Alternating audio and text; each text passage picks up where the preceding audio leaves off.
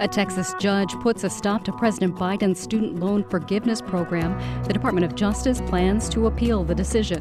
It's Friday, November 11th. This is WBUR's Morning Edition. Good morning. I'm Rupa Shenoy. Coming up, the latest on the results from the midterm election with a focus on a key Senate race in Arizona. Also, this hour, as President Biden heads to the climate summit in Egypt, a focus on the future of nuclear energy here in the U.S. Nuclear energy is essential to meeting our climate goals, which are existential. And rediscovering big names from Boston's music history with music producer and record store owner Skippy White. I was there to help them expose their talent, and that was it. In sports, the Bruins win, becoming cloudy with rain this evening, near 70 today.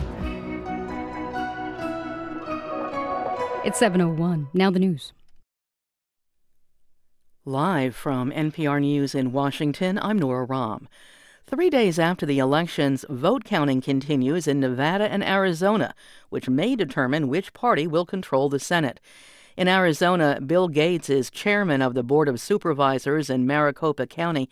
He says they had hoped to be finished counting today, but that's not going to happen. And the reason that the goalposts have changed is because wonderful news, the great participation we had on election day. And in particular, we had 290,000 mail in ballots dropped off at our vote centers on election day. In Georgia, the results of that Senate race won't be known until after a runoff election on December 6th. Turnout among young voters was the second highest for a midterm election in the past three decades.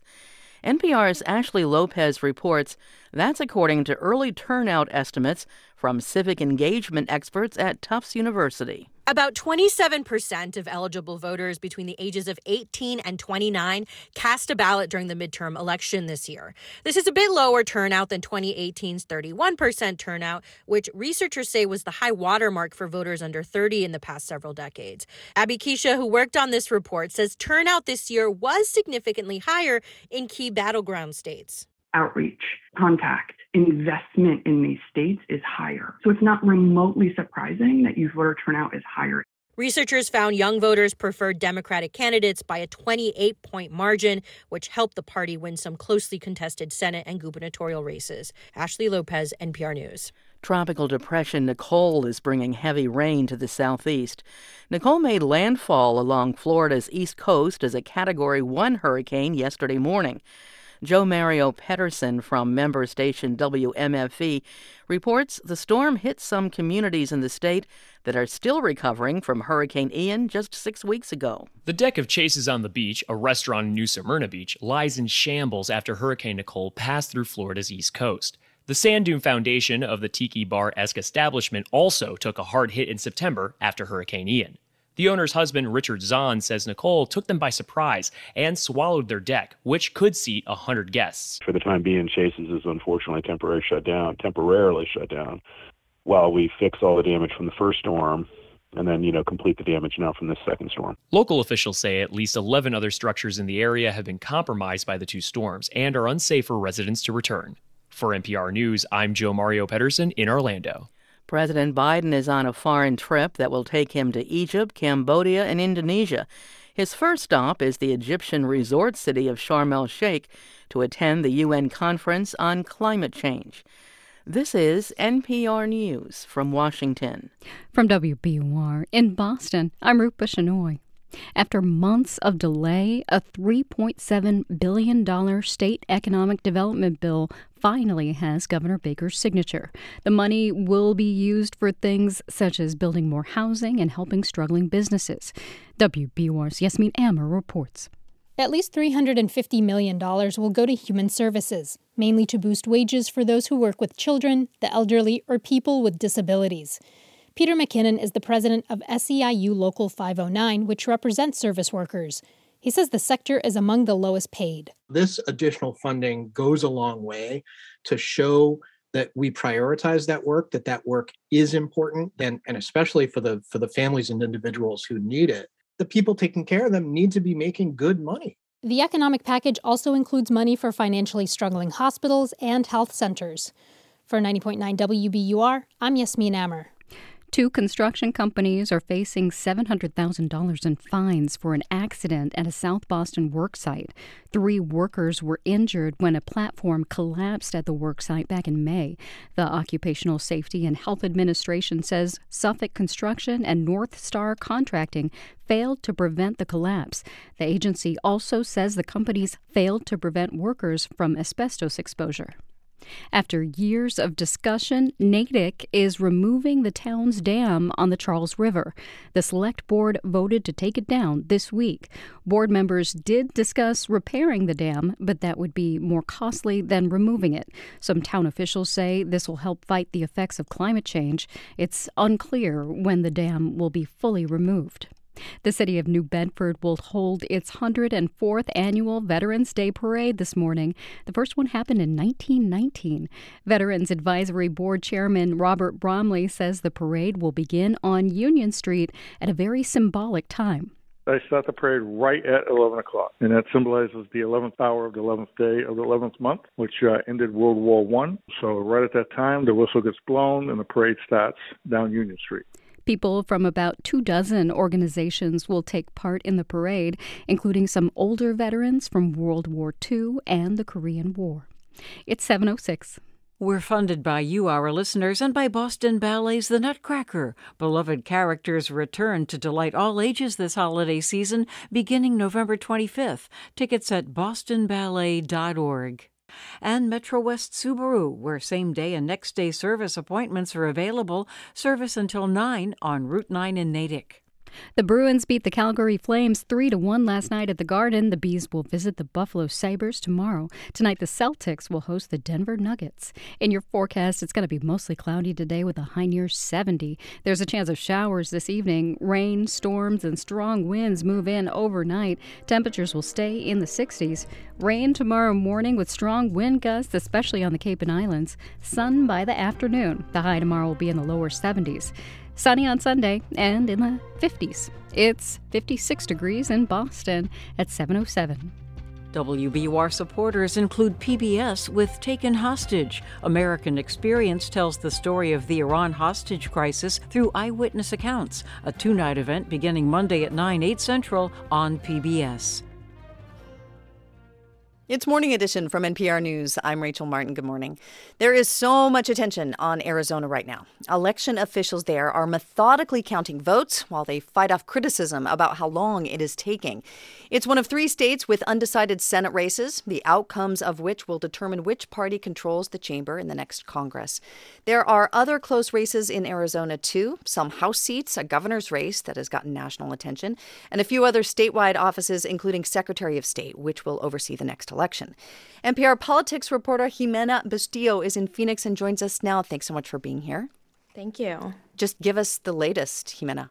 Sure. Maricopa County, the county with the largest share of voters that also encompasses Phoenix, closed out on Thursday with more than 300,000 ballots left to count. Here's what happened a lot of people voted, and a mm. lot of people did so by taking the ballot mailed to them and dropping it off at a polling location on election day instead of mailing it in or dropping it off earlier. Those are many of the ballots left to be counted. And when I say a lot, I mean a lot 290,000, in fact. Hmm. And this is a historic number of those election day drop offs, 100,000 more ballots than Election Day 2020, which held the previous record. Now, those ballots go through a multi step process until they can be counted, and that all just takes time. Right, but that opens the door to conspiracy theories, right? Mm-hmm. Well, election officials have been working even since before Election Day to ward off concerns of election tampering or fraud. Election deniers performed well in the GOP primary, and the top statewide candidates for Senate, Governor, and Secretary of State all echo false claims of election fraud in 2020 because it's a, been a major theme of the election this time around, it's no surprise that some candidates, like Republican gubernatorial candidate Kari Lake, have accused officials of delaying and stalling the results right now. Bill Gates, the top Maricopa County election official, told reporters that the long wait for final tallies is not new, and he is tired of the criticism. And quite frankly, it is offensive for Kari Lake to say that these people behind me are slow rolling this when they're working 14 to 18 hours. So I really hope this is the end of that now. We can be patient and respect the results when they come out. And it is true that counting ballots, which is different than calling an election, usually bleeds into the week after Election Day. Even then, in 2018, the Associated Press called the race for Senator Kyrsten Sinema nearly a week later. Hmm.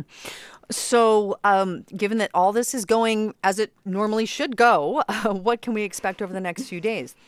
We can expect to keep waiting. County officials have not given an estimate for when all the ballots will be done. They are releasing one batch of ballot counts each evening, so that is why you may be seeing updates come slowly. Plus, even though Maricopa is the biggest county, Pima County, where Tucson is, also has more than 100,000 outstanding ballots. Election officials are urging everyone to be patient. So far, there haven't been any signs of unrests as some had feared. Still, though, election workers are taking some heat. Here's Gates again talking about threats they've faced. And that threat level is continuing, and that's that is now a part of life for me and my colleagues.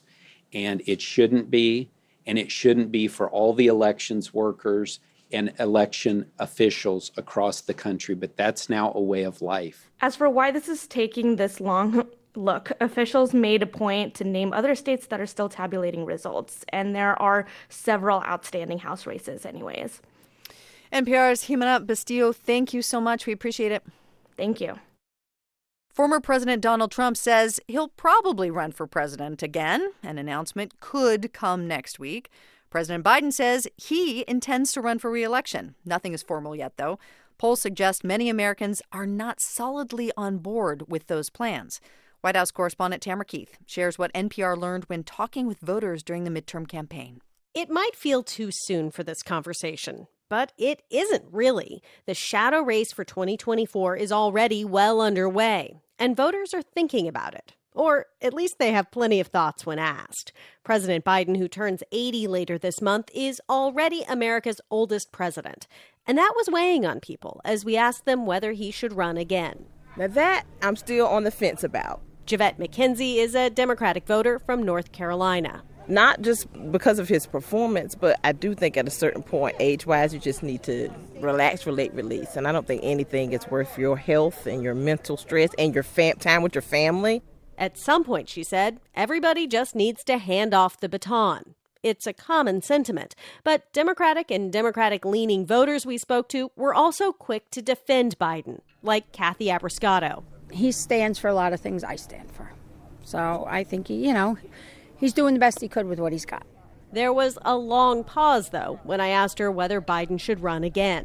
I don't know about that. Um, I think if we had somebody a little younger, it might be a little bit better. But if he is our choice, I will support him. I mean, he represents what we we want in this country. At his press conference Wednesday, Biden was asked about midterm exit polling that found two thirds of voters don't want him to run. His message to those with reservations Watch me. In 2020, Biden wasn't most Democrats' first choice, but in the end, he consolidated support behind the idea that he could beat then President Trump. And he did. And now, in conversations with voters like Jeff Flater, Trump is a big part of the calculus. Joe's a, I think he's a good person, but I think, uh, in a, in a nice way, I think he's getting a little old, and I think he's, but again, if he, he's the guy running, I'm going to support him uh, over Trump any day of the week, twice on Sundays. Many voters we spoke to didn't know who would run for the Democrats in the absence of Biden. A president has a tendency to block the sun. That's exactly what former President Trump is aiming to do. At a rally this week, with ominous music behind him, he teased another run. I'm going to be making a very big announcement on Tuesday, November 15th, at Mar a Lago in Palm Beach, Florida. Polls indicate a narrow majority of Republicans want Trump to run again, but interviews with voters reveal ambivalence. I voted for President Trump, but I would not vote for him again. Scott Pinson lives in Alpharetta, Georgia. I don't like the documents they found in Mar-a-Lago. There's there's a lot of things. I didn't like what happened on January 6th. Um, there's a lot of things that uh, that that have really bothered me about him. Tony Van Squake and his wife Michelle supported Trump before.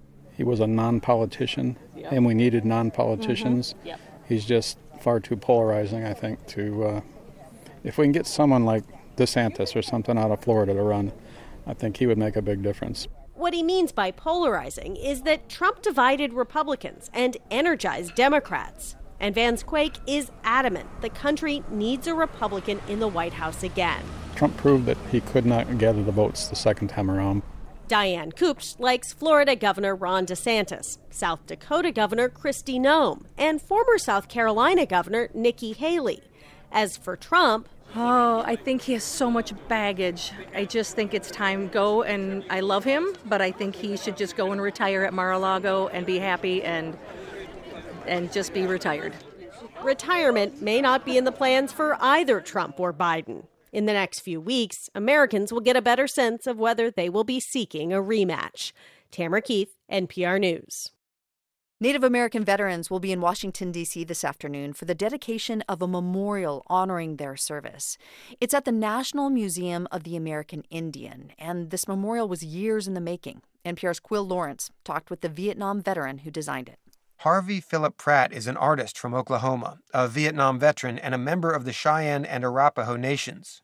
He wanted to design a memorial that would appeal to the nearly 600 federally recognized American Indian tribes and Alaska Native villages, as well as Native Hawaiians. I could reach these tribes through of circles and pathways and uh, cardinal points and sacred colors and uh, a song. War songs play over speakers incorporated into the design in a tranquil grove next to the museum on the National Mall. It's a circular granite bench around a pool of water in an intricately carved stone drum. In the middle of the pool, a giant steel circle rests on its edge. And then a fire in the big steel circle, which is the hole in the sky where the Creator lives. And we have the earth and the air. And I thought those are things that we all use sacred fires, sacred water, elements used by many tribes in ceremonies, including, Pratt says, age old healing of what's now called PTSD from war. A tall steel lance stands at each of the cardinal directions with rings so visitors can tie on prayer cloths. Not all tribes use those, but many, a lot of them do. Uh, prayer cloth is, uh, you can say a prayer into that cloth for your veterans or for the family or for someone who's passed. And when the wind blows, that prayer goes out every time it shakes that that uh, prayer cloth. Unfortunately, in American society, you know, American Indians are pretty invisible. Cynthia Chavez Lamar directs the National Museum of the American Indian. She's a member of the San Felipe Pueblo and the first Native woman to head a Smithsonian museum. The memorial is one way to to to represent to to make us visible to remind the public, she says that American Indians have served in huge numbers going back to the Revolutionary War despite a painful history. We've lost lands, we've been disenfranchised in different ways, but at the end of the day, um, you know, we're going to fight for this country. And I'm just, you know, thankful that the museum is able to do a little part to honor that service. Harvey Pratt says the memorial celebrates warriors who defended their land and their people. Their blood is spilt all over this land, and we have spilt Native American blood all over this earth defending this land, and that, and that we will continue to defend it. Thousands of Native veterans are expected to attend the dedication of the memorial later today on the National Mall. Quil Lawrence, NPR News.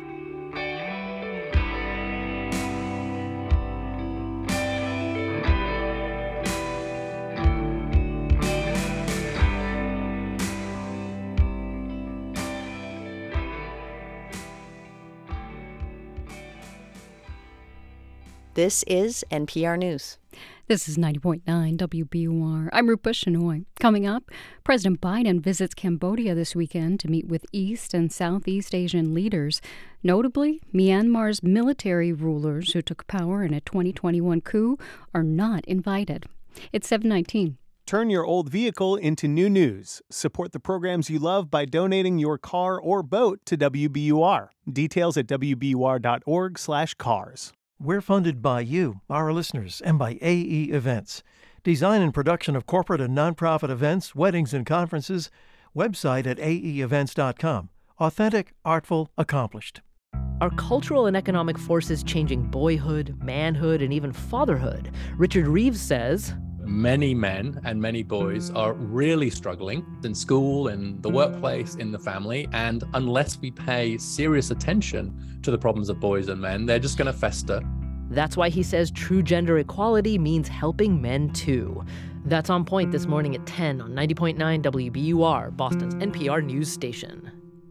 Mostly cloudy today with a high near 71. There's a chance of showers in the late afternoon. Tonight, the showers may continue, and we may see thunderstorms and some strong wind gusts.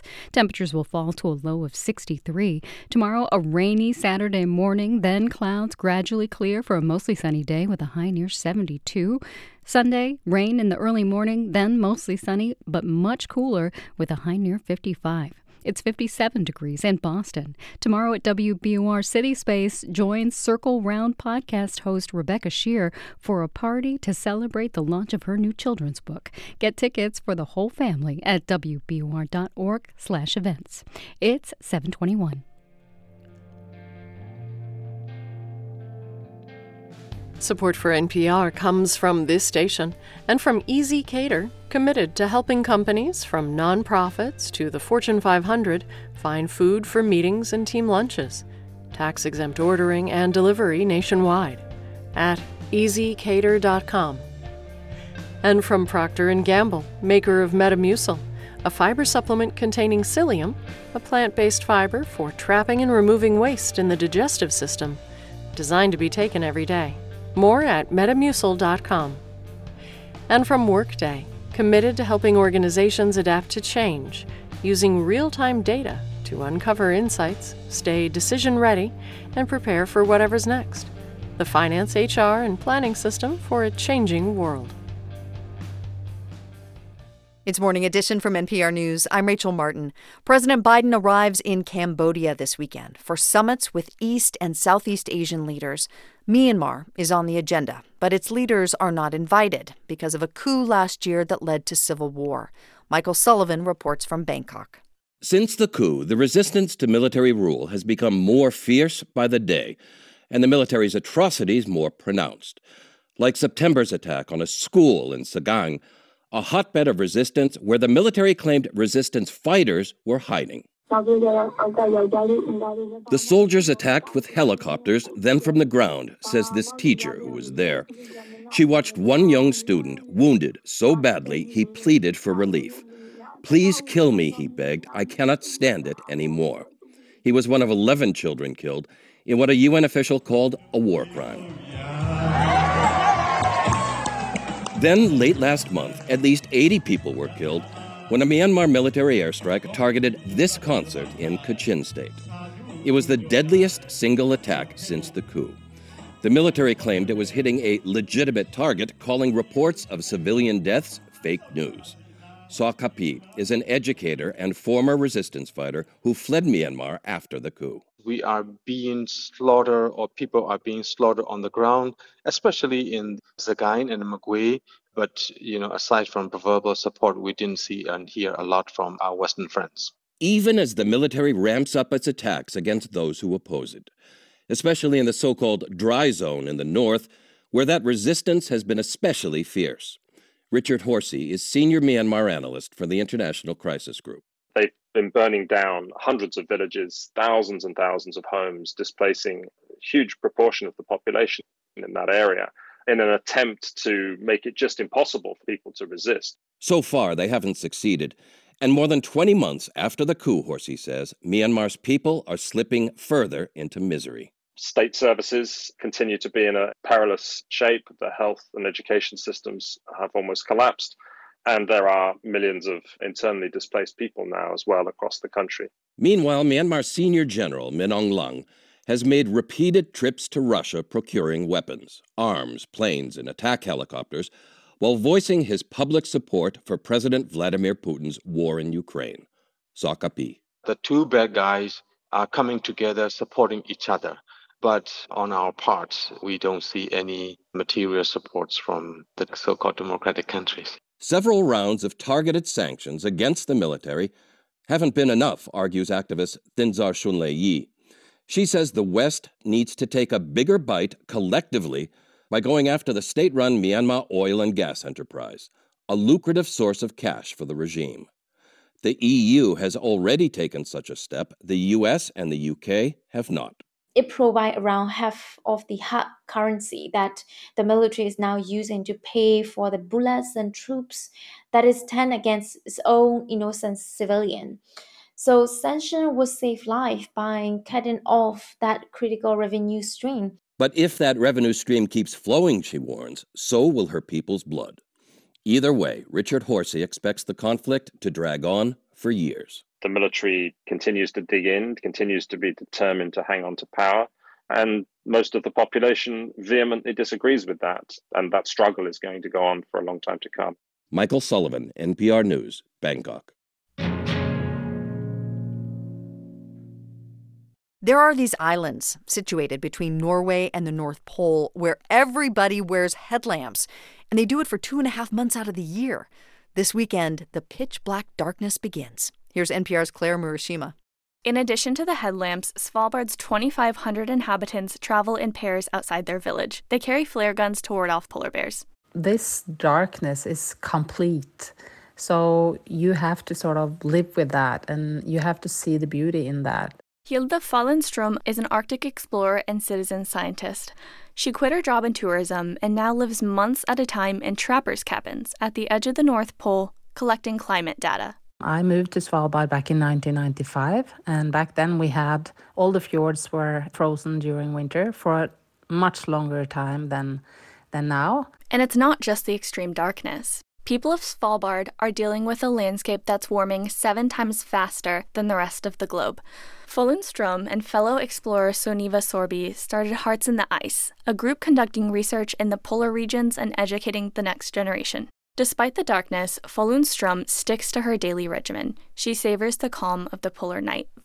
Researcher Kari Leibowitz was intrigued by how Norwegians living so far north had found a way to stay positive. She won herself a Fulbright and headed to the University of Tromsø. The northernmost university in the world. She had to cast aside her American assumptions about winter. When I was putting together this research study, I thought how interesting that they have relatively low rates of seasonal depression, even though Tromsø has such a long, dark, extreme winter. But when I talked to people in Norway about it, they really liked the polar night. The Student Center at Tromsø has an unusual feature a light cafe where you can go and get coffee and sit in front of the sun lamps, especially to help wake up in the morning. People don't usually end up in Svalbard by accident. They choose to live there for work, the northern lights, snow sports, and the cozy indoor activities. There's a word for it in Norwegian, kusle. Here's how Fålun Strøm describes it. The tempo goes down an inch, and uh, you have the option to light your candles inside and read a book. Maybe you have a wood burning stove. Leibowitz's research found that the farther north you go, the more that people enjoy winter. People who had a positive winter mindset were also more likely to have high life satisfaction, experience more positive emotions, be psychologically flourishing, and sort of uh, pursue the kinds of challenges that lead to personal growth. Fålun Strøm agrees. I think um, the fact that if you look at the darkness as a limiting thing, well, then you get limited by it. But uh, if you see it as an opportunity to experience something else, um, it's to me it's easy to find the beauty in, in the darkness. Because without the fjords, frigid temperatures, and months of darkness, there would be no kusle. And given the rate of warming, we might not have kusle for much longer. Claire Murashima, NPR News. This is NPR News. This is 90.9 WBUR. I'm Rupa Shenoy. Coming up on Morning Edition, Russia says it's completed its withdrawal from the Ukrainian city of Kherson. And a judge halts President Biden's student loan relief program. The White House says it will appeal.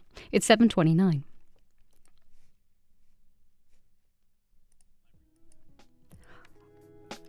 We're funded by you, our listeners, and by Plymouth Rock Assurance, auto and home insurance that strives to treat you with kindness and humanity because they believe there's never been a better time for nice. PlymouthRock.com.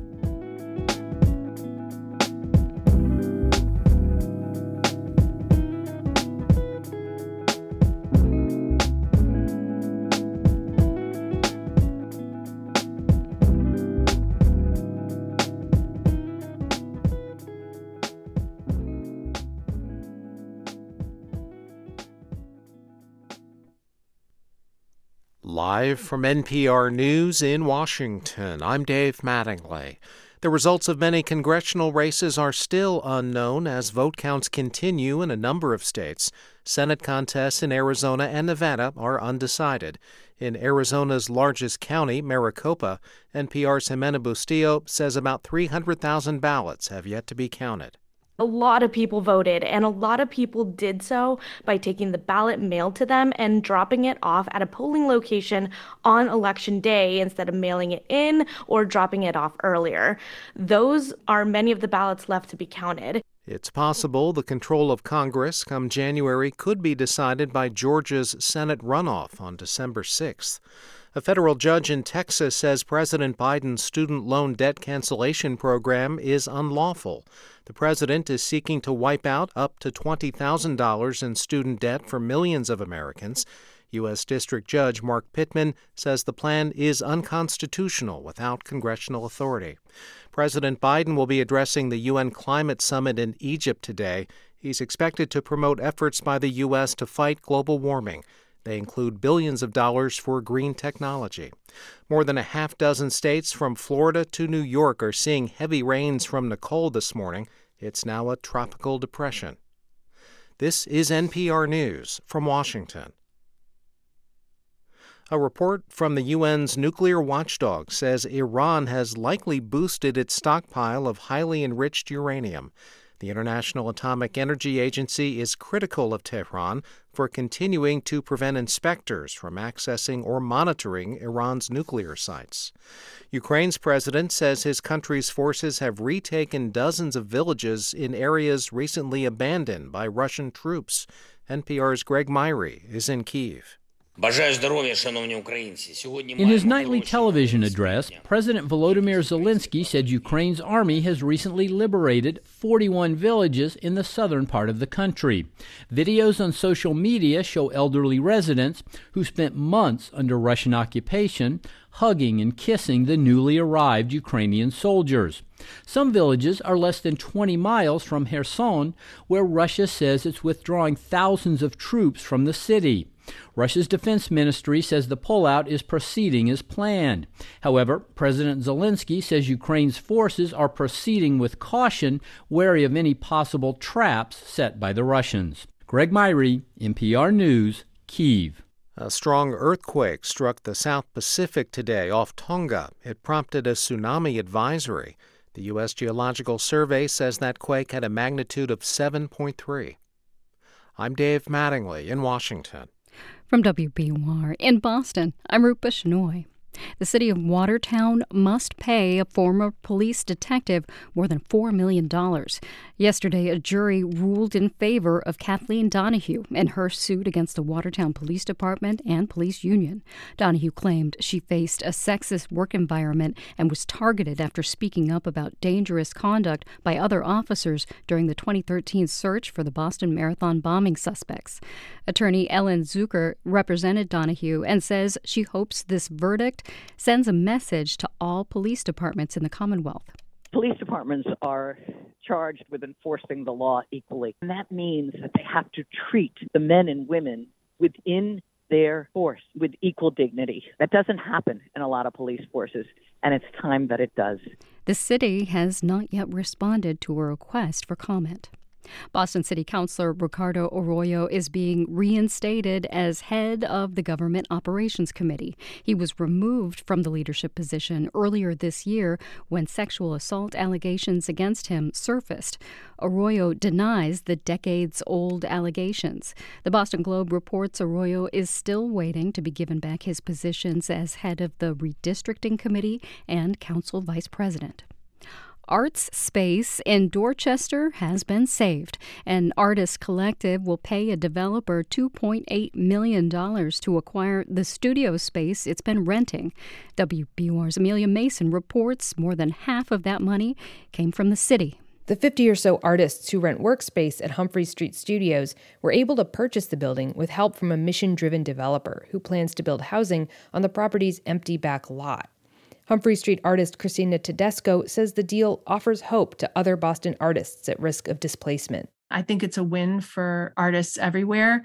something very creative happened to save this building. And I think we are going to have to continue to be creative and create policy to do so. The studios will be managed by a nonprofit controlled by the artists. For 90.9 WBUR, I'm Amelia Mason.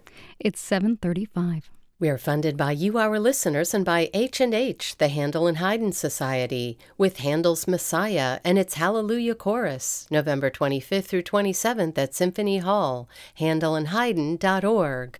Charlie McAvoy scored in his season debut for the Bruins last night. They beat the Calgary Flames 3 to 1 at the Garden. The Bees will visit the Buffalo Sabres tomorrow. Tonight at the Garden, the Celtics will play the Denver Nuggets. It'll be overcast today with temperatures around 70. There's a chance of rain and thunderstorms that may bring high winds this evening. It'll fall to the low 60s. The high winds continue tomorrow morning, especially on the Cape and Islands. There's also a chance of rain, but skies should clear by the afternoon and it'll be mostly sunny in the low 70s. Temperatures drop sharply on Sunday. It'll be sunny, but in the 50s. It's 57 degrees in Boston at 736. Support for NPR comes from this station and from Viking, dedicated to bringing travelers to the heart of each destination by river and ocean, offering programs designed for cultural enrichment and immersive experiences on board and on shore. Viking.com and from Avast, a global cybersecurity company with more than 435 million users. Avast is dedicated to helping people take control of their safety and privacy online. Learn more at avast.com. It's Morning Edition from NPR News. I'm Rachel Martin. Russia now says all of its troops have withdrawn from the southern city of Kherson in Ukraine. This marks a major setback for Russia's war effort. For the latest, we are joined now by NPR's Greg Myre, who is in Kiev. Good morning, Greg. Hi, Rachel. This is a massive win for Ukrainian forces. What can you tell us? Right. Russia's defense ministry put out a statement this morning saying all their troops had pulled out of Kherson. It's a large city on the west bank of the Dnipro River, and the Russian troops have retreated to the east bank. And this comes less than 48 hours after Russia announced that it would do this. Now, video on social media shows several spans of the main bridge crossing the river are completely destroyed. Ukraine had damaged the bridge, but it appears the Russians took down entire spans as they were leaving. And you may recall Russia annexed Kherson and other regions back in September, saying this was Russian territory forever. So the Kremlin today is still claiming this is Russian territory, though apparently there are no Russians there. So, Greg, I mean, Russia was occupying this, but was there actual fighting going on between Ukrainian forces and Russian forces? No, no, um, there there really hadn't been in the in the in the city. Um, the the Ukrainians had uh, started with a, uh, uh, an offensive that moved toward Kherson uh, back in the in the early the, of the fall. They got closer and closer, uh, but it, it was clear that uh, this offensive was was going to succeed. Hmm. Now, what happened was the Ukrainians were able to to fire long range U.S. weapons. These HIMARS and hit Russian positions, damaged the bridges that the Russians were using to resupply, and this has made had made the Russians much more vulnerable, uh, and and they decided to to pull out rather than uh, stay and fight and risk being trapped. So, what's the situation on the ground there? Russians are gone. Have Ukrainian troops moved in? Uh, it doesn't seem so. Officially, the Ukrainians are still being very cautious, although unofficially, we're seeing signs of jubilation. Uh, President Zelensky said the, the Ukrainian army had taken more than 40 villages in the Kherson region recently. Uh, some of these were just 10 or 20 miles outside of Kherson. But the Ukrainian officials haven't commented on the exact status or conditions inside the city. they they've been very, very wary of a Russian trap. But on Ukrainian social media, we just see it exploding with videos of the, of the Ukrainian soldiers entering these outlying villages. Uh, elderly residents who, who were under Russian occupation for months, they're greeting the soldiers with hugs and kisses and tears one video shows a young woman playing a violin in the street to greet them. Hmm. We've even seen a picture of a Ukrainian flag raised at the main government building in Kherson. Uh, we don't know who did this. Probably the best guess at this stage is a Ukrainian civilian who had stayed in the city. So, can you explain in the in the broader context of the war just how significant Kherson is? Well, this was one of Russia's few real successes. Russia took the city in the very first days of the war in February without a fight. The city was not damaged, so Russia began running the city uh, using Russian currency, a Russian phone system, and TV channels. And this is what Russia had hoped to do throughout the country. They also wanted to push further along Ukraine's southern coast, take over all those cities, and cut Ukraine off from the Black Sea, which is very critical. But now Russia has left without a fight. It's really Russia's third major retreat from the outskirts of Kiev, the capital, the second largest city, Kharkiv, and now Kherson. Hmm. NPR's Greg Myre reporting from Kiev on the news that Russian forces have left the city of Kherson. Thank you. My pleasure. President Biden's plan to cancel some or all federal debt for students for 40 million borrowers, actually. This plan ran into a wall late yesterday. Two disgruntled borrowers filed a lawsuit challenging Biden's plan, and a U.S. District Court judge in Texas has now declared that the debt relief program is unlawful and vacated it. For more on what happens next, we've got NPR's Cory Turner with us. Hey, Cory. Hey, Rachel. Uh, so, this is sort of a big deal. Um, before we get to the implications, can you walk us through the basics of this case? Yeah, so as you said, it was brought by two borrowers, making a pretty unusual argument. One won't qualify for any relief. The other does qualify for $10,000, but is actually frustrated because he believes he should qualify for more. The remedy they're seeking, though, is not cancellation of their debts, but to stop the government from canceling anyone's debts and to essentially start all over again and rewrite the rules of the program. Hmm. So I spoke last night with Persis Yu. Uh, she's managing counsel at the Student Borrower Protection Center, which has advocated for debt relief. And here's how she describes this case. I like to think about this lawsuit as like the toddler problem. If I can't have it, you can't have it either. And that's not how the law works. And it's not how the courts should apply the law. But here's the thing, Rachel. This case is not just about these two borrowers. It is also a big picture fight over capital G government mm-hmm. and the mm-hmm. separation of powers. The conservative legal group behind this suit argues President Biden cannot just wipe away $400 billion in student loan debt.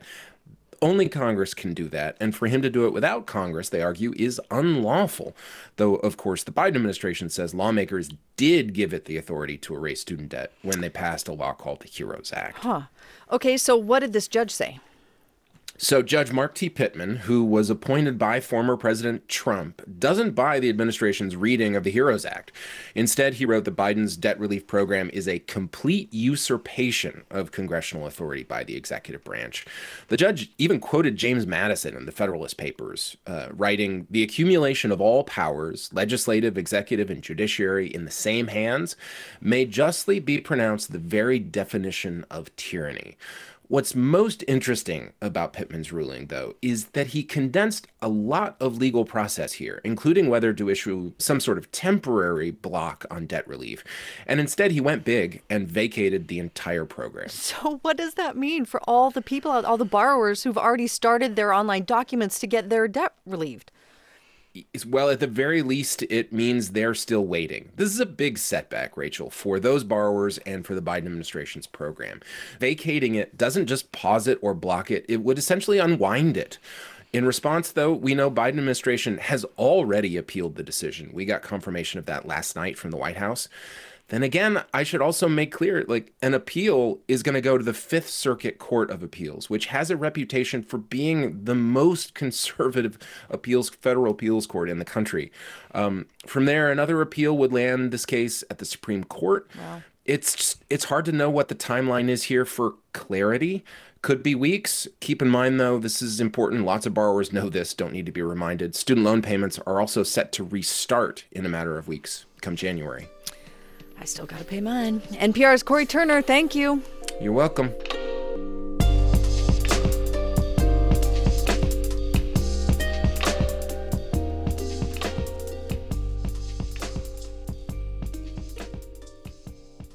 This is NPR News. I'm Rupa Shenoy in Boston. Coming up on Morning Edition, the world's second largest cryptocurrency exchange is in crisis and on the verge of bankruptcy. One of its rivals has declined to step in to help. And in our next hour, after two decades of centering its attention on the Middle East, the U.S. Army is pivoting to focus on China in response to that country's rising global influence. In your forecast, mostly cloudy and around 70 today, showers and gusty winds possible tonight, and it falls to the low 50s. Tomorrow starts with showers, then skies clear for a mostly sunny day in the low 70s. Mostly sunny on Sunday, too, but much cooler. It'll only be in the mid to upper 50s. Right now, it's 57 degrees in Boston at 745. We're funded by you, our listeners, and by the MBTA, helping tens of thousands of people reach their destinations every day. The MBTA is hiring across multiple departments. The T offers competitive salaries, solid benefits, and established paths for growth. For more information and to apply today, visit mbta.com/careers. Now, in business news, the cost of diesel is soaring in Massachusetts. AAA says the current average is $5.94 a gallon. That's up 16 cents in the past week. Those prices are impacting the local trucking industry. Kevin Weeks is executive director of the state's Trucking Association. He says a single fill up for some trucks can reach nearly $2,000. We may see some of the smaller trucking companies be pushed to the brink and possibly over the edge and pushed right out of business because they aren't going to be able to carry these additional costs. Um, you, you know, you can't finance fuel. The average price of gas is now up to $3.87. That's up 7 cents in the past week.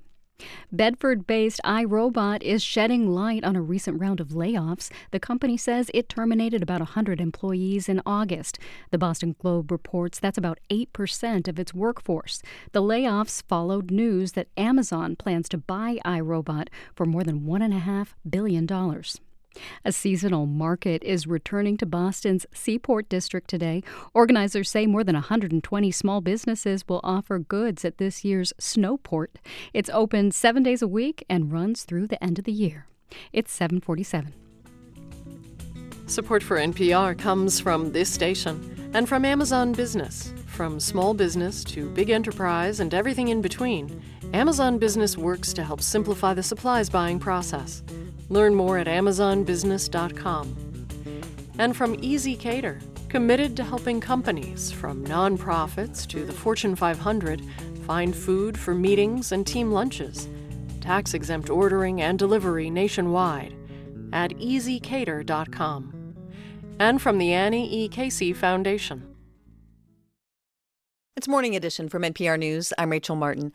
Crypto is in crisis. FTX is one of the world's biggest sites for trading cryptocurrency. The company was recently valued at more than $30 billion, but is now on the brink of bankruptcy. Wall Street's trying to figure out how bad the damage is going to be and if it's going to spread beyond crypto. Here's NPR's David Gura.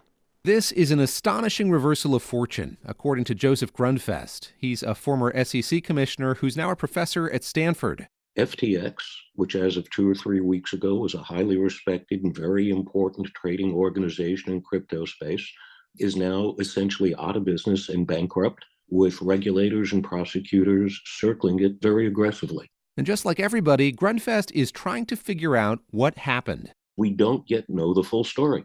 What we know are the consequences, but we don't know the causes. A few days ago, rumors spread that FTX was not fully solvent then, after a crypto billionaire announced he was making a massive withdrawal, other customers panicked and tried to get their crypto out. Lee Reiners runs the Duke Financial Economics Center. What's going on at FTX is something that we've seen time and again in financial markets, which is a classic run. In a series of tweets on Thursday, FTX's founder and CEO, Sam Bankman Fried, said customers withdrew $5 billion on Sunday alone, and he apologized for making mistakes. Joseph Ayoub is a digital asset research analyst at Citigroup. It's up there with one of the most important crypto events in history. FTX is a big name in crypto. Its Larry David commercial aired during the Super Bowl. And Bankman Fried was this disheveled darling of Silicon Valley and an executive who spent a lot of time meeting with lawmakers. He's been a white knight, riding in to rescue other crypto companies, bailing them out and sometimes buying them. I interviewed Bankman Fried back in June as a crypto hedge fund stood on the brink of collapse. What I think that the biggest focus should be on and probably will be on is making sure that contagion doesn't spread. Now he's causing concern. Crypto is a small world, and companies are interconnected, and Citi's Joseph Ayoub says there's worry about fallout. The notion that there's a hole in the balance sheet of one of the largest exchanges in the space is obviously quite damning. Bankman Fried has spent the last week going to billionaires, hat in hand. Remember, in crypto, there is no lender of last resort, no government backstop. One of FTX's rivals, Binance, initially agreed to buy the company, but hours later it backed out. FTX faces scrutiny from politicians and regulators in the U.S. and in the Bahamas, where the company's based. And customers are worried they could lose it all. Duke's Lee Reiners doesn't think this is a Lehman moment, as some have suggested. The collapse of Lehman Brothers back in 2008 was a big part of the financial crisis that led to the Great Recession you know, there is a silver lining to what's happened with FTX this week, which is it hasn't spilled into the traditional financial system and threatened financial stability.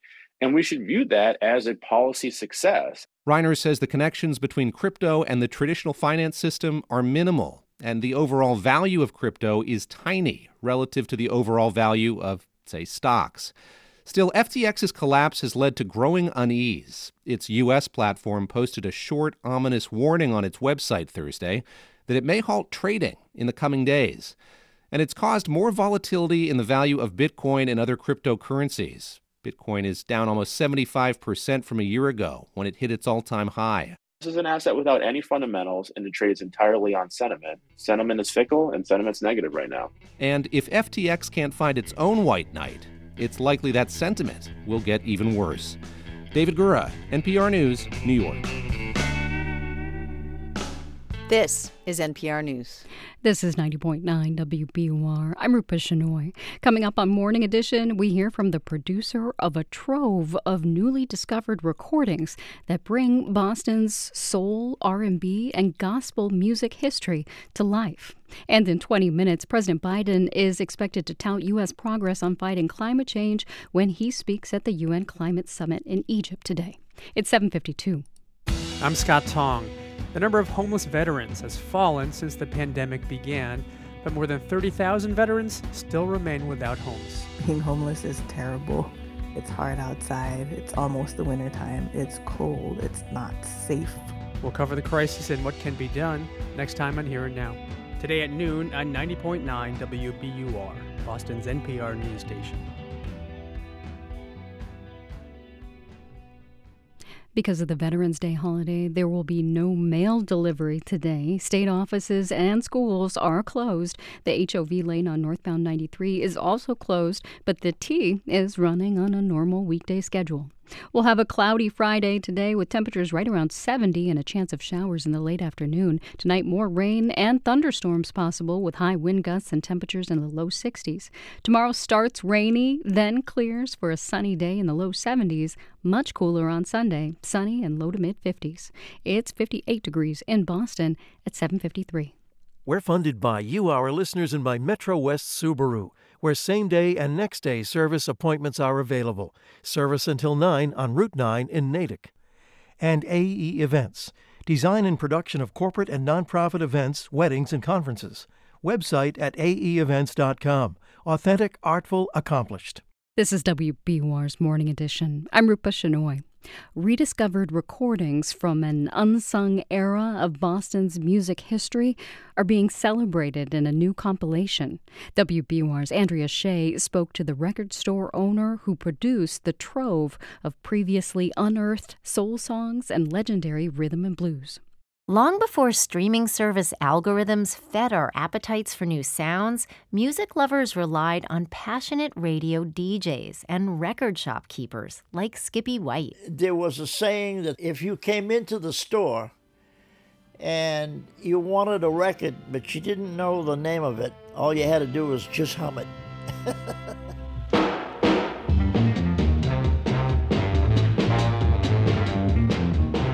The now 86 year old ran at least six beloved Boston area stores. He opened his first on Washington Street in 1961, and it became a mecca.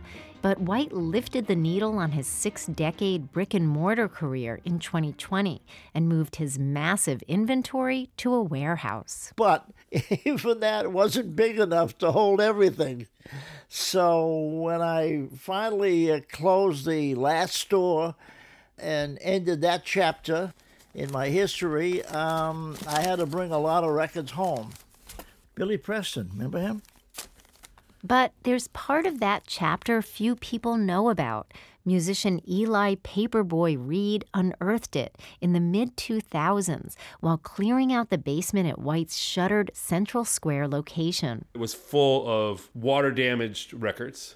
And that was sort of my clue that like there was more to the story about soul music in Boston that I was aware of. Reed knew White DJ'd and booked major soul artists like Otis Redding to play Boston in the 60s. What he didn't know was that White also recorded a lot of local musicians he met at his first shop. And a lot of these groups would come to me, especially when I put out Sammy and the Dellards. They figured, oh, oh, Skippy White's the one to go to. Uh, you know, we want to record too. Everyone wants to record. Now, Sammy and the Dellards' doo wop tune Sleepwalk is one of 15 tracks on a new compilation called The Skippy White Story Boston Soul 1961 to 1967.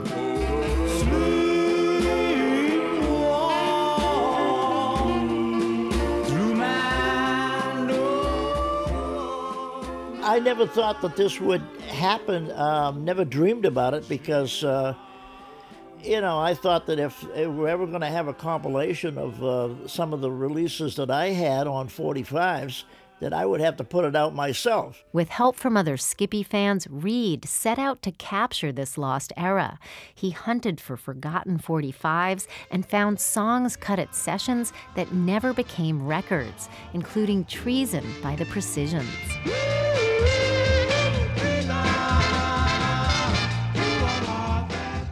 You just don't expect to find really high quality material that has sat in the can or in this case in a box in a basement for so many years. Then a revival of re releases from other vintage soul scenes around the country really lit Reed's fire. I started noticing the sound of Miami and the sound of Seattle and Madison, Wisconsin soul. And I was like, man, if they could put out records in these kind of far flung places to me, I was like, there should be a compilation of soul records and, and gospel records from Boston. The 39 year old's label Yep Roc Records got on board to share the story of Boston's soul, R&B, and gospel with a wider audience. Reed is especially excited about the Creighton Family Singers tune Master on High. And Joyce is 11 years old when she sang that song. 11 years old. Every night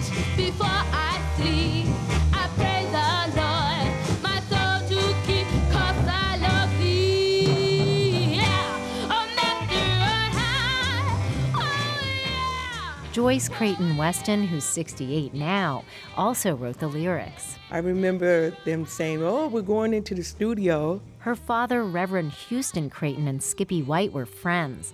They co promoted big gospel shows in Boston and included local bands on the bill, including the Creighton Singers. It's been many years, you know. Both of my parents are gone. I miss them, but their legacy is still here. The Creighton Singers, that's what they formed.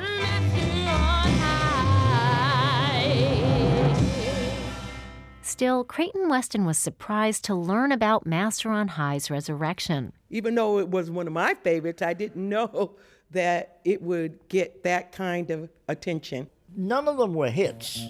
There isn't a hit on the whole compilation, but it's great music. White says some of the songs got radio play beyond Boston, but he never made much money from the musicians' 45s. That's not what I was there for. I was there to help them expose their talent, and that was it. Skippy White, his real name is Fred LeBlanc, continues to sell vintage vinyl online, and he keeps his favorite genres alive on two weekend radio shows The Gospel Train and The Time Tunnel. Hey, gang, get around. Skippy White is back in town. Some like it hot, some like it cold. For 90.9 90.9 WBUR. I'm Andrea Shea. We're funded by you, our listeners, and by Global Arts Live, presenting a night of Indian music with Zakir Hussain and Niladri Kumar, November 20th at Sanders Theater. Tickets at globalartslive.org. I'm Radio Boston host Tiziana Dearing, and this is 90.9 WBUR FM Boston, 92.7 WBUA Tisbury, and 89.1 WBUH Brewster. Listen anytime with our app or at WBUR.org. WBUR, Boston's NPR news station. Democrat Tina Kotek wins the race for Oregon's highest office, joining Maura Healey as the country's first openly lesbian governors. It's Friday, November 11th. This is WBUR's Morning Edition. Good morning. I'm Rupa Shenoy. Coming up, the congressional race in Colorado involving incumbent Lauren Boebert appears headed for a recount. Also, this hour, the U.S. Army is shifting its focus back to the Pacific to counter a rising China. They want to be the most powerful nation on earth. And I think they see the United States in their way of that goal. And the challenges facing Twitter users who want to leave the social network because of moves by new owner Elon Musk. No other social networking platform has the same sort of tools that make connection possible the way Twitter does. In sports, the Bruins win, cloudy and around 70 today. It's 801. Now the news. Live from NPR News in Washington, I'm Nora Raum. President Biden is speaking to the annual United Nations Climate Conference today in Egypt. NPR's Ruth Sherlock reports he's expected to talk about how America wants to be a leader in the transition to cleaner energy. President Biden is likely to talk about the Inflation Reduction Act, the recent massive piece of legislation with climate provisions that the administration says would help the U.S. hit its goal to cut carbon dioxide emissions in half by 2030. The president is expected to announce efforts to target methane emissions, a potent greenhouse gas, and new projects to help developing countries adapt to the worst effects of climate change, like flooding and drought and he'll likely speak about how to get businesses in the global north more involved in financing projects that tackle climate change in developing economies, which some businesses see as risky. Ruth Sherlock, NPR News, Sharm el Sheikh. A federal judge in Texas yesterday blocked President Biden's plan to forgive some student loans. NPR's Cory Turner says the judge declared the program unconstitutional. Judge Mark T. Pittman, who was appointed by former President Trump, doesn't buy the administration's reading of the HEROES Act. Instead, he wrote that Biden's debt relief program is a complete usurpation of congressional authority by the executive branch. The judge even quoted James Madison in the Federalist Papers, uh, writing The accumulation of all powers, legislative, executive, and judiciary, in the same hands may justly be pronounced the very definition of tyranny. NPR's Cory Turner. The Justice Department says it will appeal. The program was already put on hold by another court, while a different lawsuit is being litigated. This is Veterans Day across the U.S. Vice President Harris is scheduled to attend the annual ceremony at Arlington National Cemetery. NPR's Quill Lawrence reports the National Native American Veterans Memorial will be opening at the Smithsonian in Washington. After a two year pandemic delay, the National Mall's newest memorial will welcome thousands of Native veterans and the general public. The site is adjacent to the Smithsonian National Museum of the American Indian, where Cynthia Chavez Lamar is the director. I'm just thankful that the museum is able to do a little part to pay respects to that sacrifice they've made. The National Native American Veterans Memorial incorporates stone, water, fire, and air, with a 12 foot high steel ring standing at its center. Chavez Lamar says despite a painful history with the U.S. government, American Indians have served in the military going back to the Revolutionary War. Quill Lawrence, NPR News. Tropical Depression Nicole is now moving through Georgia with strong winds and heavy rain. It struck Florida as a hurricane yesterday. Officials say at least two people died. This is NPR News from Washington. From WBUR in Boston, I'm Rupa Shenoy. Months after it was first proposed, a $3.7 billion economic development bill is finally in effect. Governor Baker signed off on it yesterday. WBUR's Yasmin Amer reports the bill includes money for the T, affordable housing, and hospitals. More than $300 million will go towards increasing the stock of affordable housing by giving grants to developers and helping first generation homebuyers. Another 50 million will be dedicated to developers from underrepresented backgrounds. Kareem Kibodia from the Black Economic Council of Massachusetts says it's a step to helping developers of color compete. Often enough, we we are the ones working in these buildings, working on these buildings, but we're not the one designing and developing. So that's that's one that I'm very excited for. The package also includes money for businesses that have financially struggled during the pandemic. For 90.9 WBUR, I'm Yasmin Amer. Massachusetts State House employees are getting pay raises. House leadership announced a minimum of an 8% bump for all staff. They say the raises have been in the works since 2016. There will also be salary floors for full time employees. This comes after Senate employees tried unsuccessfully to unionize. House officials, though, say the pay increases are unrelated.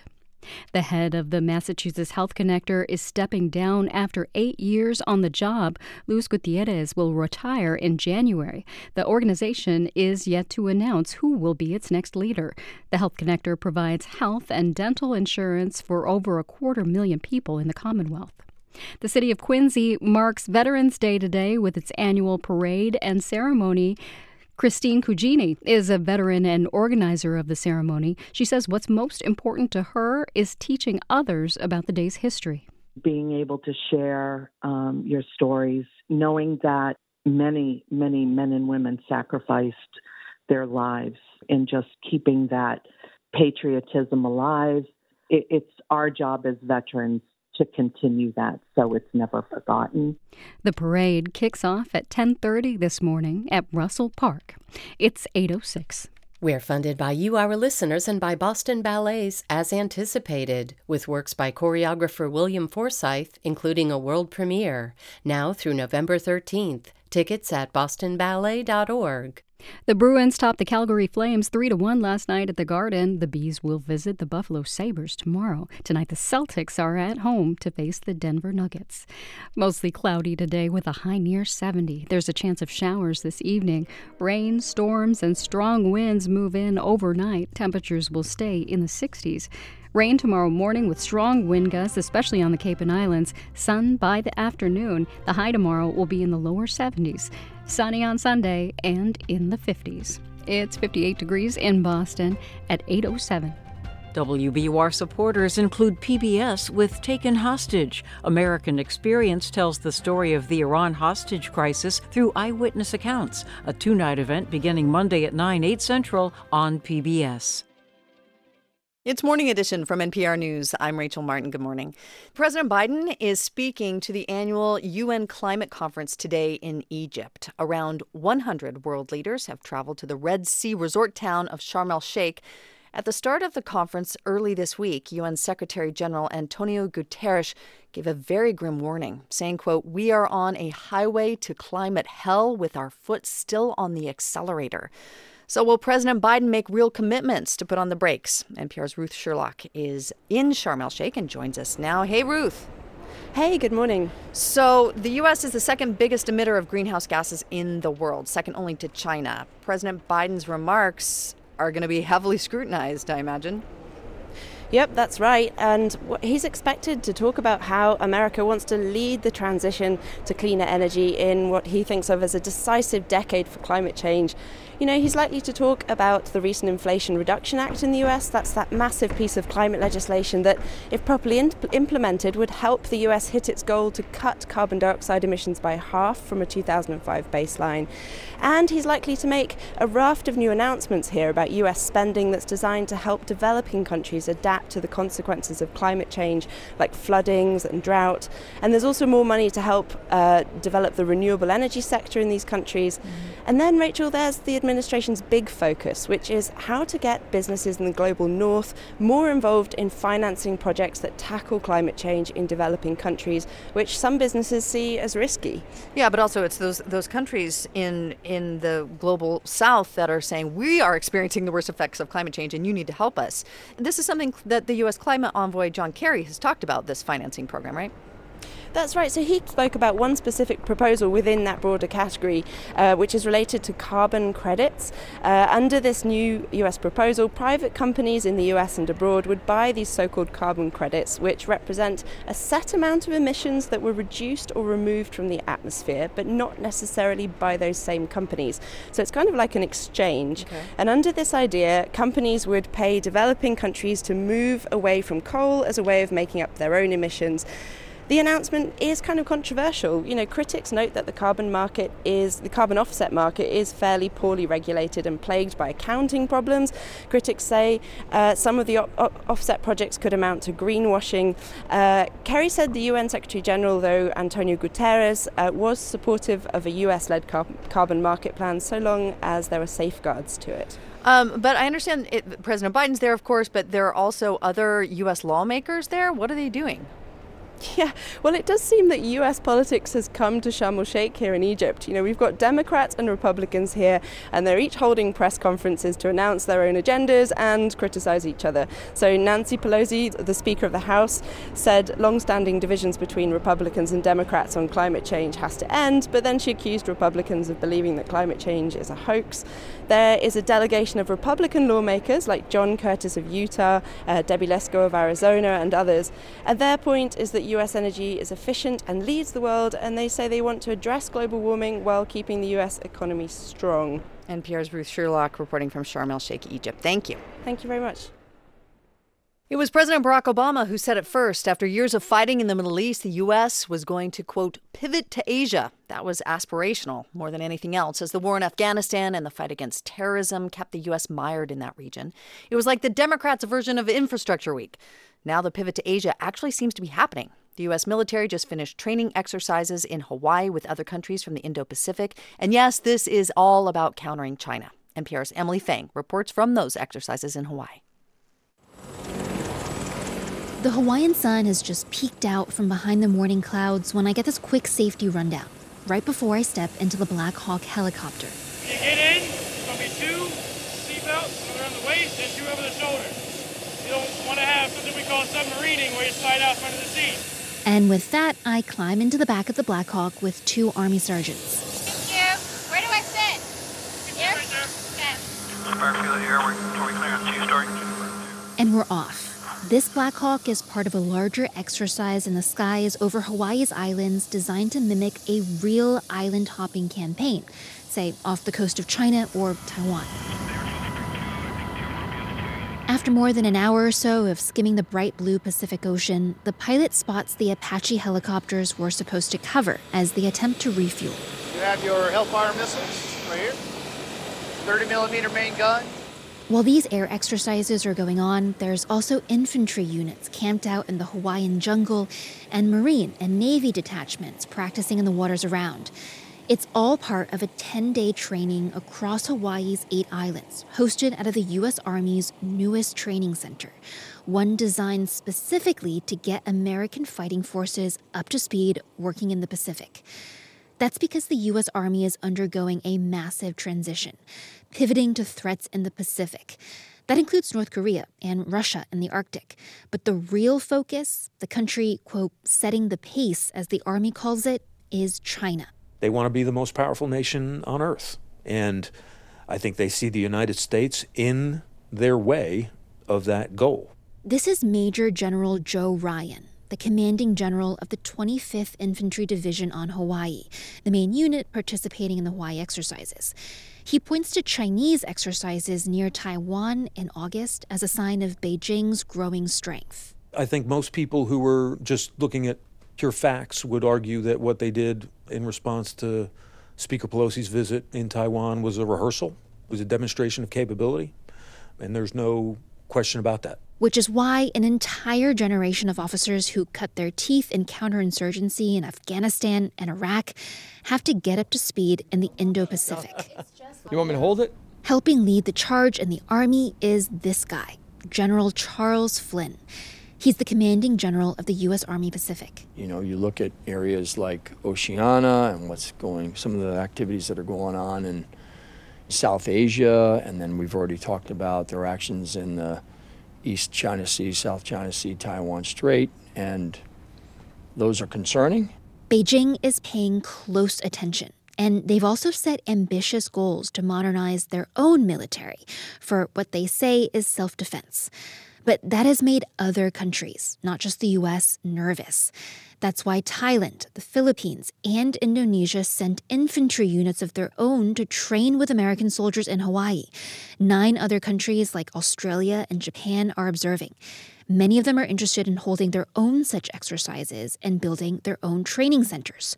General Flynn says these partnerships are key. I believe that that is our greatest counterweight to the incremental and insidious behavior of the PRC. Sergeant Pongsang Petbosa came with the Royal Thai Army to Hawaii to observe the training. The U.S. Army is very professional, and it's very helpful for us to be prepared and pick up what we have left behind or we have been behind from. And this joint training also makes it easier to sync up and join forces with the U.S. Army in short order if ever needed. Back out in the jungle of Oahu, I find Indonesian and American soldiers setting up posts in a couple of concrete buildings they've captured overnight. It's not always smooth working together because not everyone speaks English and they've got to fall back on sign language every so often. Despite such challenges, Major General Ryan says this preparation is worth the effort. The old adage of the more you sweat in peace, the less you bleed in war, that's really what we hope to achieve. But again, the goal by doing it is to deter China from thinking that they will be successful. And thereby preventing a conflict in the first place. Emily Feng, NPR News, Oahu, Hawaii. One of Donald Trump's biggest allies in Congress is in danger of losing her seat in Colorado. Lauren Boebert was favored to win her majority Republican district, but it is very close. Colorado Public Radio's Dan Boyce reports. Boebert easily won her first term in 2020 and quickly established a national reputation as a loud denier of President Biden's victory. But two years later, I don't think I've ever seen any race this close. Brandi Bantz is director of elections for Mesa County, one of the biggest in this largely rural district. She's been working elections for 18 years. The last time she had checked, out of more than 300,000 ballots counted, Boebert and her Democratic opponent Adam Frisch were within about 60 votes of each other. The margin has grown and shrunk as batches of votes have come in. Colorado Mesa University student Harrison Shapiro is among those watching it closely. I keep checking the, the results, and yeah, it's very tense. Boebert's opponent, Frisch, is a former city councilman in Aspen, a rich liberal enclave in the district where natural gas development and ranching are leading industries. Longtime district residents like John Crouch, who's been active in politics, are surprised Frisch has done so well. Yes, I didn't expect that. I thought Boebert would win hands down. The race is so tight that a recount looks likely. State law says one is triggered in races closer than half a percentage point. A final vote tally is still pending, says Mesa County's Brandi Bantz. But we have about 800 people that could potentially cure. That could make a huge impact on this race. Cure, meaning the state double checks with voters who mailed in ballot envelopes where their signatures don't match what's on file. The 800 Bantz refers to are in Mesa County alone. So all of these here are sitting as rejected for signature discrepancies. There are 26 more counties in this district, most of them smaller than Mesa. The state has until November 16th to try to contact voters with signature discrepancies. Political parties or any member of the public are allowed to try to track down the voters with these questionable ballots. Their names are on a public list. Again, ballots are still coming in, and there's a chance that Boebert or Frisch will get enough votes and cured ballot numbers won't make a difference. Frisch has made a fundraising appeal to help his campaign cure ballots. Boebert has been uncharacteristically quiet since election night. For NPR News, I'm Dan Boyce in Grand Junction, Colorado.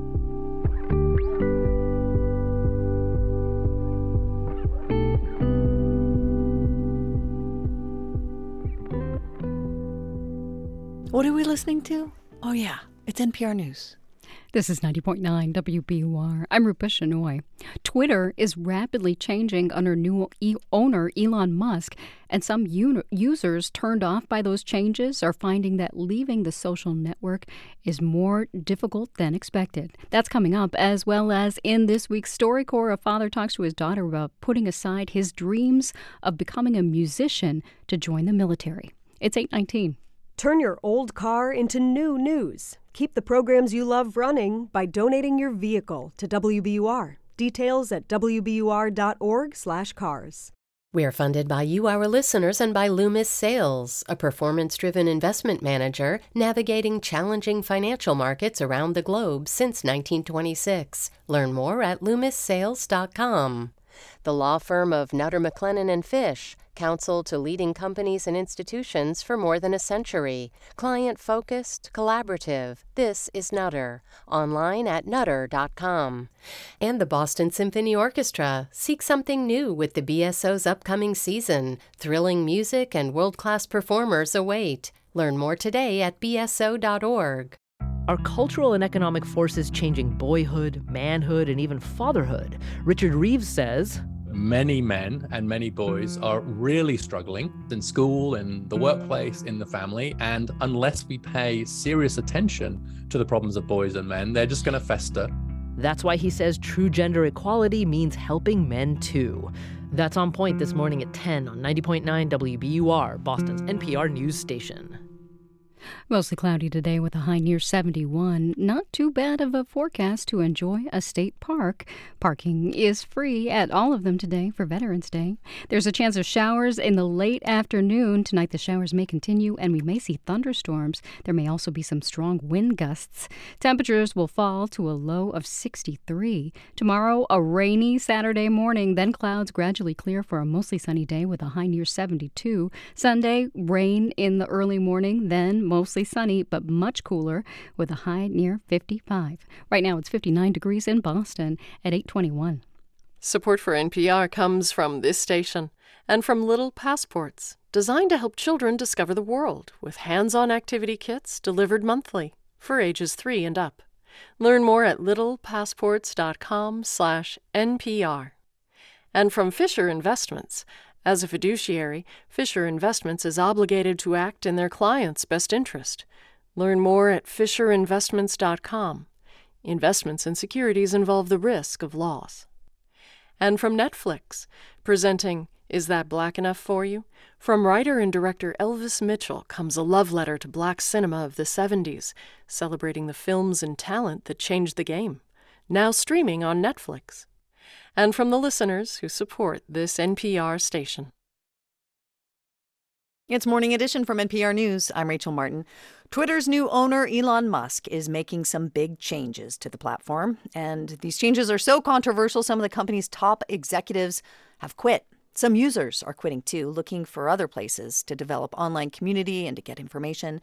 Mastodon Social has popped up as an alternative, but as NPR's Raquel Maria Dillon reports, breaking up with Twitter is hard to do. John Wilker, a science fiction novelist in Denver, has been using Twitter since the early days, 2007. I figure anyone pre 2010, we're in that trendsetter category. He credits Twitter with helping him launch his writing career, but other times it left him feeling disillusioned, like after the 2016 elections, and then again in 2020. And it would always come down to just like, okay, this feels like the ratio now is turning more towards doom posting, mean spirited hot takes on things.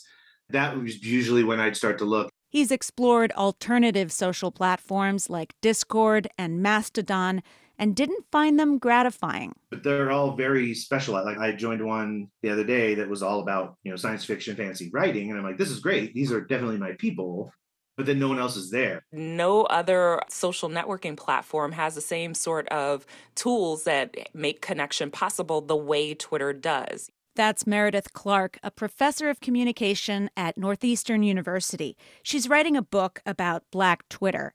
Even before Musk took over, she says Twitter didn't do a good job of protecting black and other marginalized users.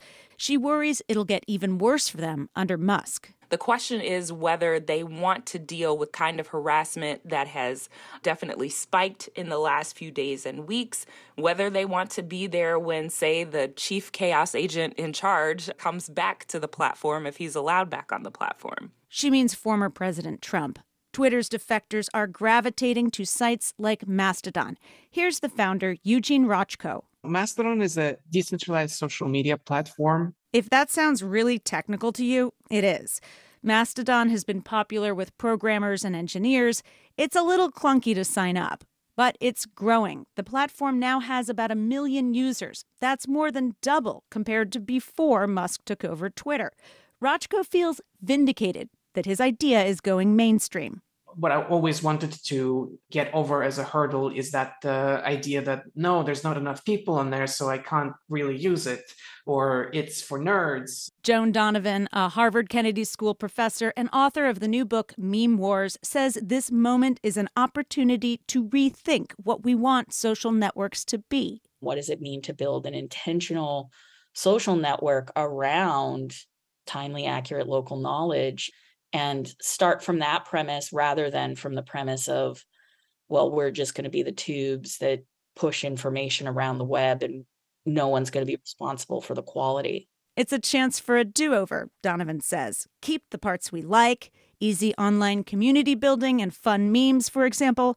Maybe lose the parts we hate, like the disinformation, compulsion, and the breathless chase for likes and eyeballs. But John Wilker says he's finding it hard to break up with Twitter. I did think about it the other day, but no, I have no plans to go anywhere, no plans to wholesale walk away. However, he thinks taking a break from his intense relationship with Twitter might be healthy while he evaluates other options. Raquel Maria Dillon, NPR News, San Francisco. Time now for StoryCorps. Today, a dream deferred but not forgotten. Born into a musical family, Des Rubano was pulled on stage as a drummer for the first time when he was just 12. He came to StoryCorps 80 years later with his daughter to remember. My Uncle Jimmy pulled up in his car and he said, Hey, kid, I need a drummer tonight. He took two teaspoons and showed me how different beats were played. I thought, this guy's crazy. However, I got the bug. I said to myself, this is pretty cool. Des knew he'd found his calling. What he didn't know was that because his opera singer mom gave birth to him in Montreal, he wasn't a U.S. citizen. Well, one night I'm sitting with Grandma and Grandpa having dinner, and there's a knock on the door. Bursting into the apartment were two uniformed immigration guys with pistols on their hips, and they clicked a pair of handcuffs on me and said, You're getting deported. I called Grandpa's lawyer and I said, What do I do? He says, Join the service tomorrow and they can't touch you. So the next day, I went and joined the Air Force. Had you ever thought about joining the military before? Never. Good Lord, no. What might have been different about your life?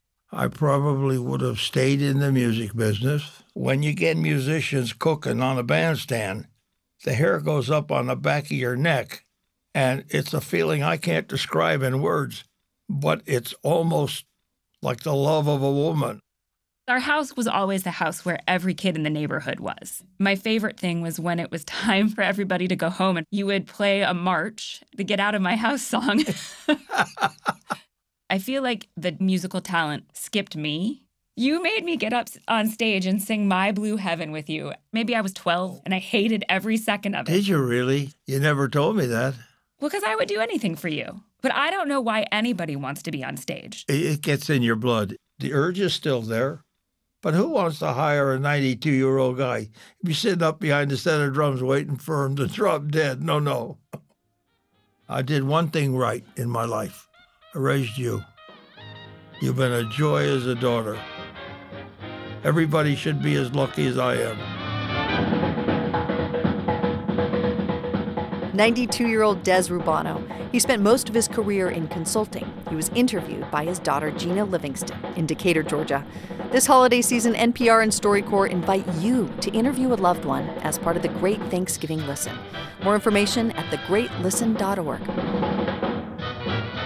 Major support for StoryCorps comes from Subaru, featuring the 2022 Subaru Forester Wilderness, with 9.2 inches of ground clearance and all-terrain tires for off-road capability.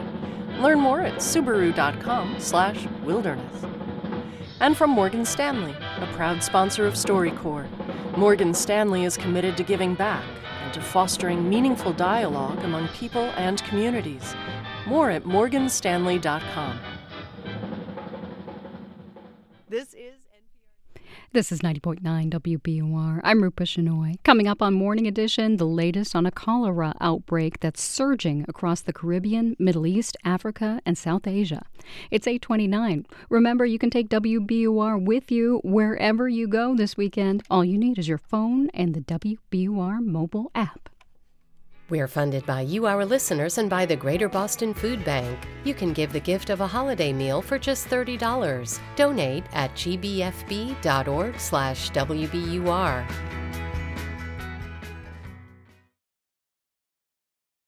Live from NPR News in Washington, I'm Dave Mattingly. A federal judge in Texas says President Biden's student loan debt forgiveness program is unconstitutional. As NPR's Cory Turner reports, the judge says it lacks congressional authority and is unlawful. Judge Mark Pittman, who was appointed by President Trump, wrote that President Biden's debt relief program is a complete usurpation of congressional authority. The Biden administration had argued that Congress gave the president the authority to erase student debts in a law known as the HEROES Act. The judge, though, disagreed and essentially ordered that the program be dissolved. The administration has already appealed to the Fifth Circuit, which has a reputation for being the most conservative federal appeals court in the country. The plaintiffs in the suit are two borrowers, one who is frustrated because her loans don't qualify for relief, and one who does qualify but believes he should be eligible for more relief. Cory Turner, NPR News. Nicole threatens to produce flash flooding and tornadoes today over a wide area of the southeastern U.S. Nicole is now a tropical depression as it moves northward out of Georgia. Heavy rains and gusty winds are occurring in more than a half dozen states. The National Weather Service has posted tornado watches in the Carolinas and much of Virginia this morning. Sections of the Blue Ridge Mountains could receive up to six inches of rain by tonight. This is NPR News. From WBUR in Boston, I'm Rupa Shenoy. Hospitals across the area are over capacity as they deal with a spike in a respiratory virus. RSV is a common illness that affects children and the elderly. It usually comes later in the season, but officials with Mass General Brigham say cases are overwhelming their facilities to the point where there are often no pediatric ICU beds available. Dr. Paul Bittinger says the hospitals are in uncharted territory. We do expect uh, that there will be some waning of RSV, hopefully in the coming weeks, maybe month. But we are also concerned because, of course, influenza is rapidly rising to the south of us and probably will be increasing here in Massachusetts and New England pretty soon. The Department of Public Health says flu severity is at a low level statewide, although it is higher in the Worcester area. Harvard's Peabody Museum is returning hair samples collected from Native American children at government run boarding schools to their tribes. The samples were taken from about 700 students back in the 1930s. The museum apologized for having the hair in its collection. It also acknowledged that they were collected to support scientific racism. The museum is using a website with a list of affected tribes to help return the samples. The MBTA says a technology problem is causing a severe impact this morning on the ride. That's the T's paratransit service. The transit agency is telling anyone who has a trip scheduled for today to try and make alternate plans. A newly rediscovered compilation of vintage music is resurrecting a largely forgotten era in Boston's cultural history. WBUR's Andrea Shea fills us in. More than half a century ago, legendary Boston DJ and record store owner Skippy White recorded 45s of local doo wop, blues, and gospel musicians. Now, 15 rediscovered songs are being remembered on a new release called The Skippy White Story Boston Soul 1961 to 1967. I never thought that this would happen, I never dreamed about it. Skippy White is 86 and lives in Natick. I thought that if we're ever going to have a compilation of some of the releases that I had on 45s, that I would have to put it out myself. Fans of White worked for years to curate this collection just out on Yep Roc Records. For 90.9 WBUR, I'm Andrea Shea. It's 834. We're funded by you, our listeners, and by Road Scholar, creating educational travel adventures for adults around the world. Learn more at roadscholar.org slash learning. The Bruins beat the Calgary Flames 3 to 1 last night at the Garden. Boston has won 9 of its last 10 games. The Bees will visit the Buffalo Sabres tomorrow. Tonight at the Garden, the Celtics will take on the Denver Nuggets. In your forecast, it'll be overcast today with temperatures around 70. There's a chance of rain and thunderstorms storms that may bring high winds this evening. It'll fall to the low 60s. The high winds continue tomorrow morning, especially on the Cape and Islands. There's also a chance of rain, but skies should clear by the afternoon and it'll be mostly sunny in the low 70s. Temperatures drop sharply on Sunday. It'll be sunny and in the 50s. It's 60 degrees in Boston at 8:35. Support for NPR comes from this station and from BetterHelp connecting people with a therapist online for issues like depression and anxiety. 25,000 therapists are available through BetterHelp using a computer or smartphone. BetterHelp.com/public. And from Indeed, designed to be an end-to-end hiring solution for businesses of all sizes to attract, interview, and hire candidates, all from a single platform. Learn more at Indeed.com/NPR. It's Morning Edition from NPR News. I'm Rachel Martin. Good morning. We've got some grim news on the global health front to report this morning. Cholera is surging around the world. 29 countries are reporting outbreaks. Poverty, conflict, and climate change are fueling the spread. NPR's global health reporter Ari Daniel is here. Hi, Ari. Hi there, Rachel. First off, just remind us how people contract cholera. Certainly. People get cholera from contaminated water, which can then cause extreme diarrhea and dehydration. And if it's not treated, it can kill someone in a matter of hours. Wow. How do you treat it? There's a very effective oral vaccine, actually, but there's not enough of it to meet current demand. In fact, last month, the international group managing emergency vaccine supplies decided to reduce the standard two dose regimen to a single dose to stretch the supply. I spoke with Tarik Jasarevic, he's with the WHO. This is really an emergency measure, and it's a temporary measure. We hope that cholera outbreaks will be brought down not only by vaccines, but also by other measures that we have at our disposal. What does he mean by other measures? Well, cholera spreads in water where there's poor sanitation. So for many, it's a matter of securing clean water. Hmm. And you're actually talking to me from from Lebanon, right? You went Yeah. there to get a firsthand look at the cholera outbreak that they're going through, which is the first in decades. Yes, the first case was discovered a month ago, and already there are more than a couple thousand cases here, and it's spread across the entire country. I went to the Bekaa Valley in the east and visited a health center in the village of Duris. Dareen Al Ahmar runs the place. Now, this village doesn't have any cholera yet, but we stood out in front of the health center, and Al Ahmar looked in the direction of a town where there is a cholera outbreak. It may soon show up here too, she told me. The big problem is the groundwater become populate. Oh, uh, become populated with the bacteria? Like gets contaminated? Yeah. The groundwater fills the wells that villages in this area depend on for showering, irrigating farms, brushing teeth, washing vegetables.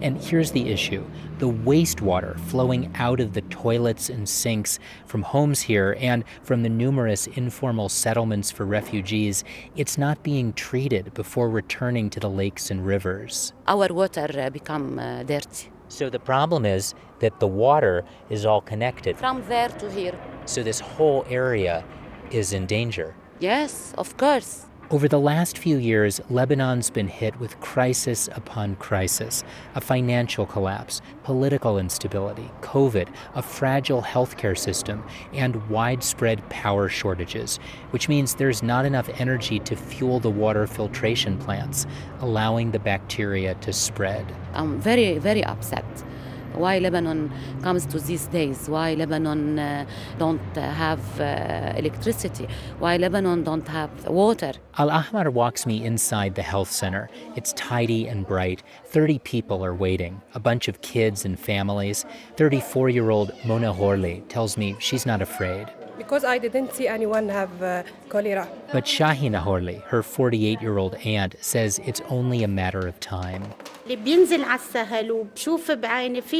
People, they see that the water is polluted, they see the sewage uh, passing by. So, yes, we are afraid that the cholera will be more uh, in this area. It's a well founded concern. Shazet Najjar directs the Lebanese branch of the Mérieux Foundation. It's a global health NGO headquartered in France. Today, mainly in the rural areas, I'm not sure that we have the mean uh, to resolve these structural problems linked to the water, to the wash which is why the health center's approach focuses on education. Since early October, Dareen Al Ahmar has been making uh, daily cholera announcements to the patients.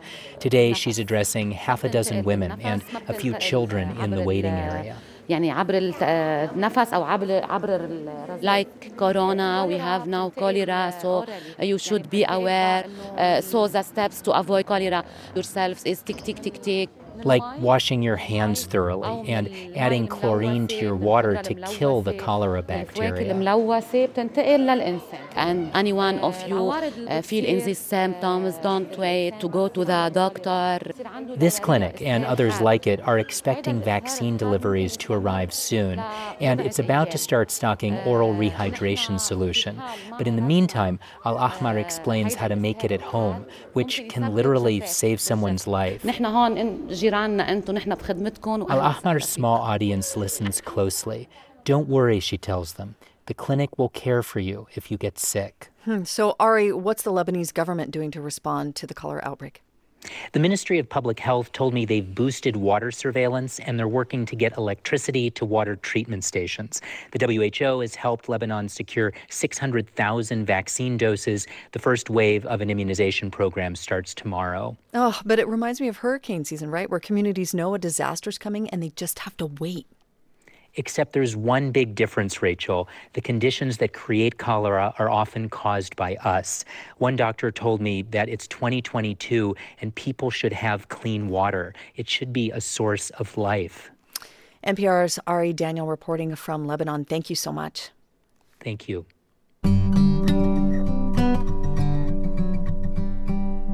So, how are you feeling today? Yeah, it's been a week, right? Some of us have good coping mechanisms in place for stress, exercise, time with family, time away from family. But the stress and anxiety that accumulates over a few days or weeks can be utterly debilitating for some people. 7 million Americans suffer from generalized anxiety disorder. That's according to the Anxiety and Depression Association of America. But less than half seek treatment. Dr. Elizabeth Hoge is director of Georgetown University's Anxiety Disorders Research Program. Here's how she describes the condition a disorder characterized by frequent and intense worry um, that makes it hard for people to concentrate, hurts their sleep, makes them irritable. And those symptoms are so bad that it interferes with their ability to get things done. Many suffering from anxiety are prescribed antidepressant medications like Lexapro.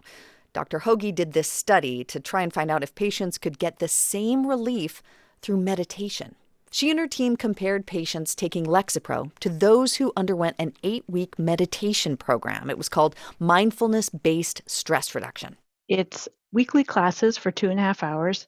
Plus, we ask participants to do 45 minutes of um, meditation homework each day if they can to really get the skills. Their research was published this week in the Journal of the American Medical Association, and the conclusion? The effective treatments were pretty much the same. Doctors can feel comfortable recommending mindfulness meditation training to their patients in the same way that they might recommend psychotherapy or medication or both.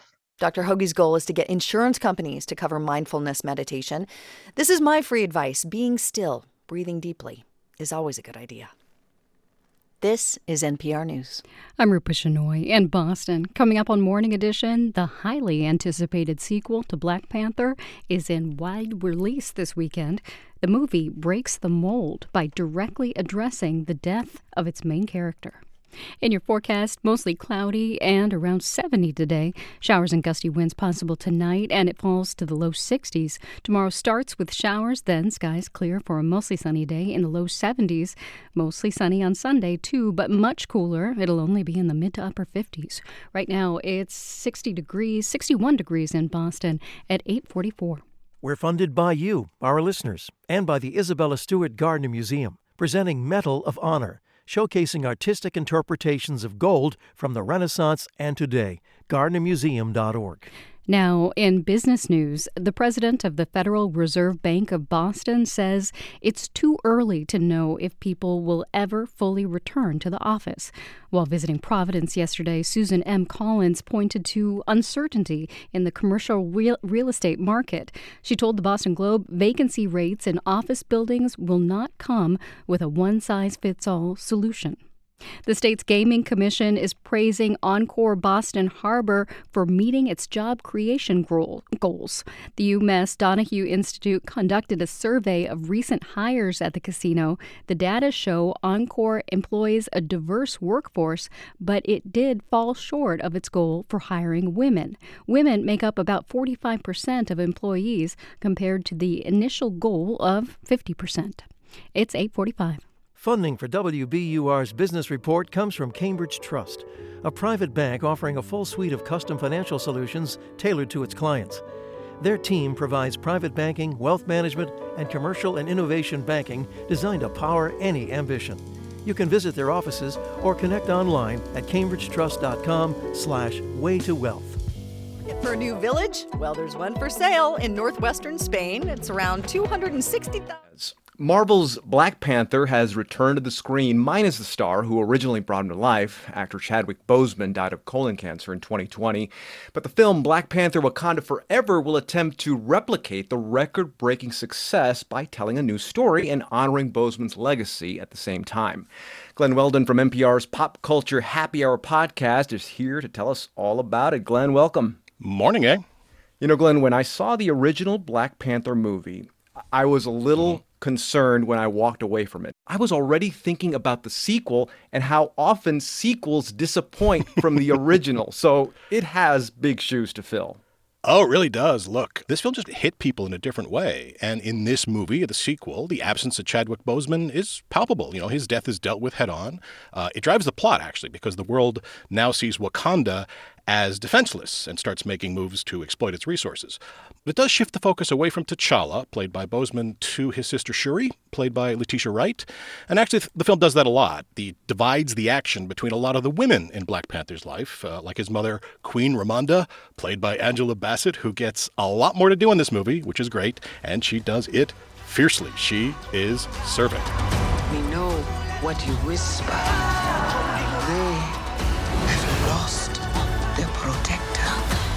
Oh, she's so good.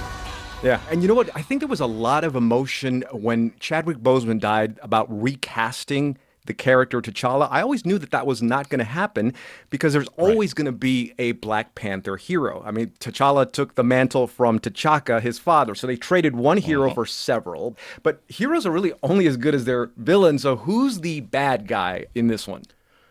All right, that's Prince Namor, played by Tenoch Huerta. He is the ruler of this undersea realm that goes to war with Wakanda for reasons it's best not to think too hard about. They don't quite hang together. This place is amazing. The air is pristine. My mother told stories about a place like this a protected land with people that never have to leave, that never have to change who they were now, you know the comics, right? So you know yeah. Namor has a very distinctive look. He's got these green speedos and these little wing ankles to let him fly. Uh, they look great on the page, but in live action, you have to work a little harder to bring real gravitas when you're standing there hovering, trying to be imposing. Meanwhile, your little feety wings are going. It's uh, it's tough to pull off, but he does. I've seen the trailers of him flying around. I kind of dig it. So that's that's just me. Yeah. So Glen, do you think this new film captures that same magic without Chadwick Boseman? I mean, that's the real question, right? Uh, Wakanda Forever is bookended by scenes in which the characters get to grieve and celebrate, both uh, T'Challa and Boseman. Those scenes are there for a reason. They're to let the characters do that, but they're also to let the audience do it as well. And a, I do think there is something special about the whole idea of Wakanda as a place. Here's this advanced Afro-futurist utopia that's been hidden from the world, so it offers a vision of black experience, of black excellence that is untouched by colonialism, untouched by slavery. There is a very simple power in that idea. And if you think about it, all superhero stuff asks what if, that's its appeal, that's what it does, wish fulfillment. What if I could fly like Superman? Here though, the what if just comes from a deeper place. It comes from pain. And I think the vision of Wakanda works on people a lot more profoundly than a lot of other superhero stuff does. Uh, Wakanda Forever knows that and really taps into it. That's Glen Weldon of NPR's Pop Culture Happy Hour. Glen, thanks. My pleasure.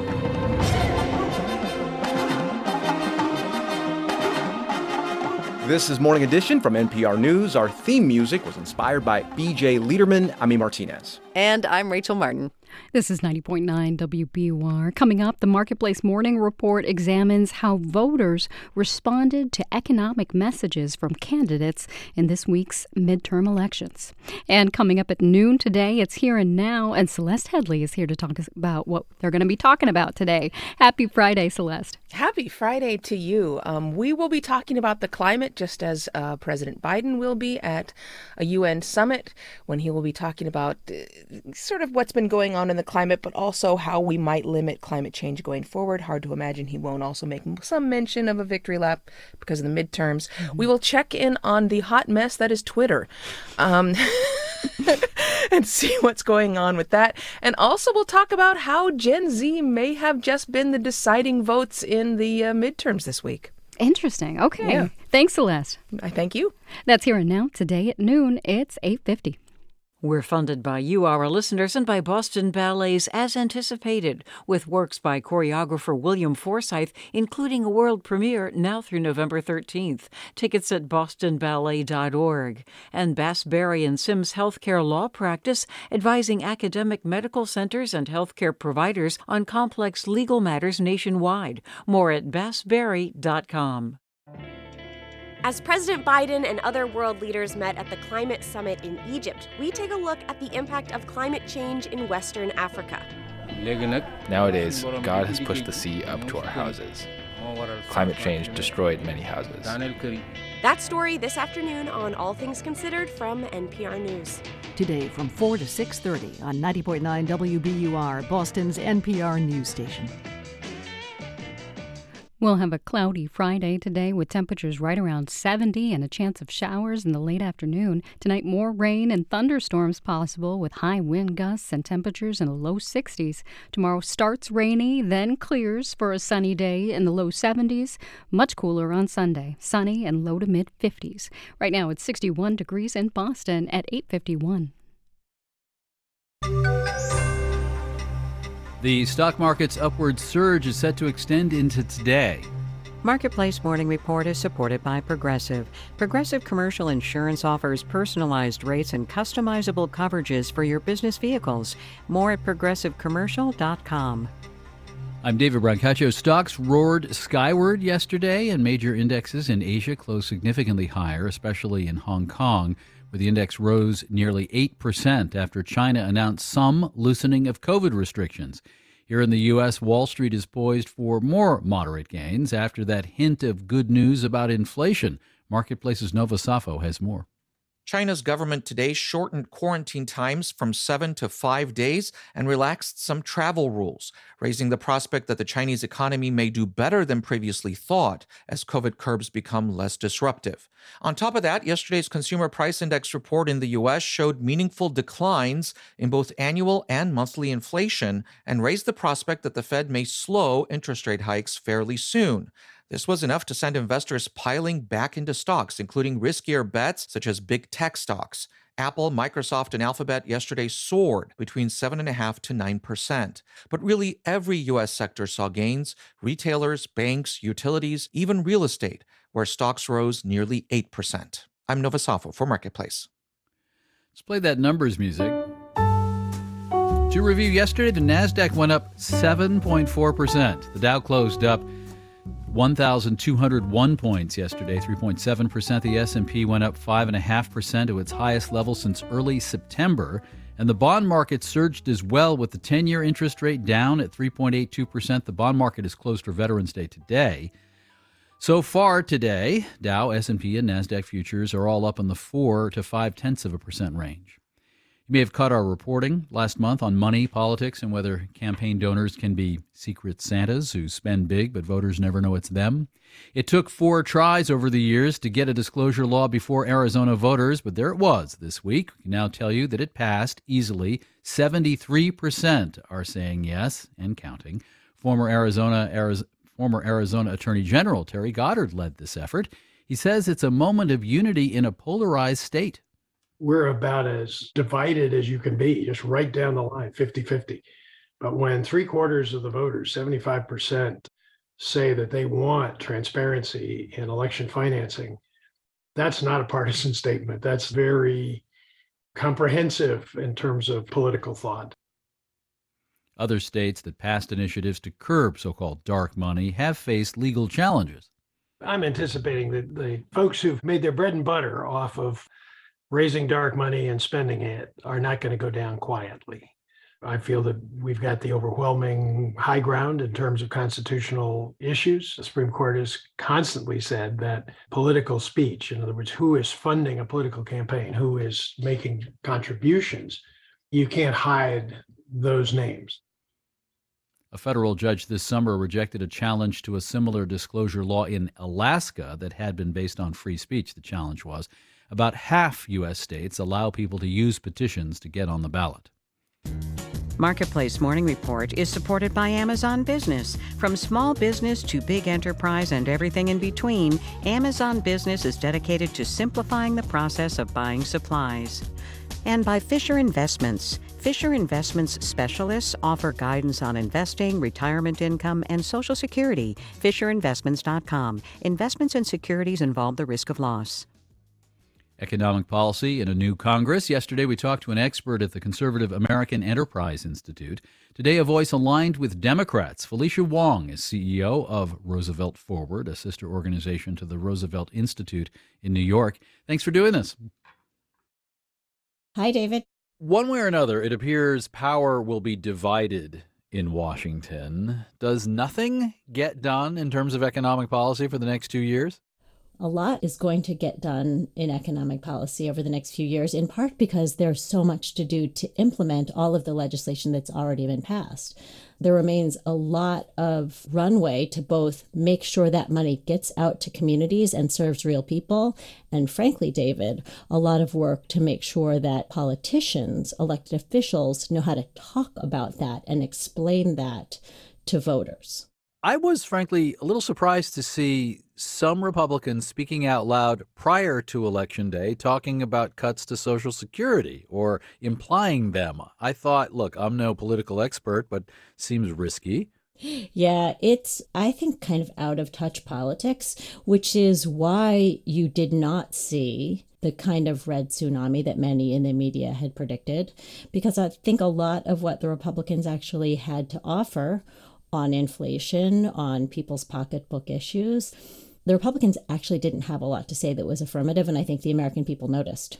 But that said, I saw several polls before the election talking about a 13 point margin of voters believing the GOP would do a better job dealing with inflation. CBS YouGov had something not quite that margin, but something like 9%. I mean, the Democrats aren't making their case either. Well, that's very true. And there is a lot that Democrats need to do. But when you look at the exit polls, what you'll see is that the two top issues for voters were abortion and inflation. Ultimately, what I think that shows is that many voters who said that inflation and the economy and job creation were their top issues still ended up voting for Democrats. And I do think that is in part because Democrats actually have a plan and actions on the economy. And I further think that that is because the Democrats actually had a track record to run on. In part, that was because the Democrats really demonstrated, especially with the American Rescue Plan of 2020, that they knew how to create jobs and how to keep Americans at least in the game with respect to their own household economics, even in the face of that COVID recession. Felicia Wong, today representing Roosevelt Forward, a sister organization of the Roosevelt Institute, is also co host of the new podcast, How to Save a Country. Felicia, thank you. Always a pleasure, David. And a federal judge in Texas has struck down the Biden student loan forgiveness program. The U.S. Justice Department plans an appeal. Many lenders don't like this forgiveness, and some conservative politicians regard it as unfair to those who paid everything back. I'm David Brancaccio with the Marketplace Morning Report. From APM, American Public Media.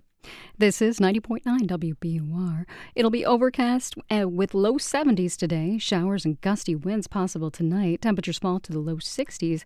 Tomorrow, showers possible in the early morning. Then clouds clear away and we'll have sun and low 70s. Sunday, sunny and low to mid 50s. Right now, it's 61 degrees in Boston. We're coming up on 9 o'clock. The BBC is next. WBUR supporters include Brookline Bank, where financial solutions are crafted to the needs of your business and delivered with a hands on approach committed to your success. Learn more at brooklinebank.com.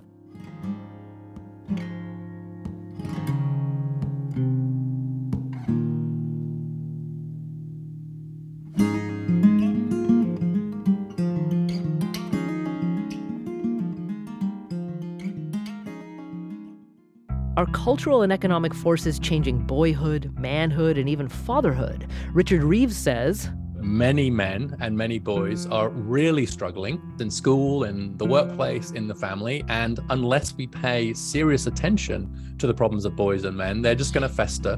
That's why he says true gender equality means helping men too. That's on point this morning at 10 on 90.9 WBUR, Boston's NPR news station.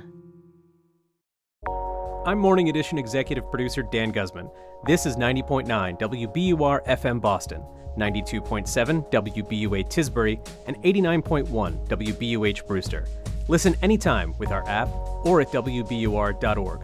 WBUR, Boston's NPR news station.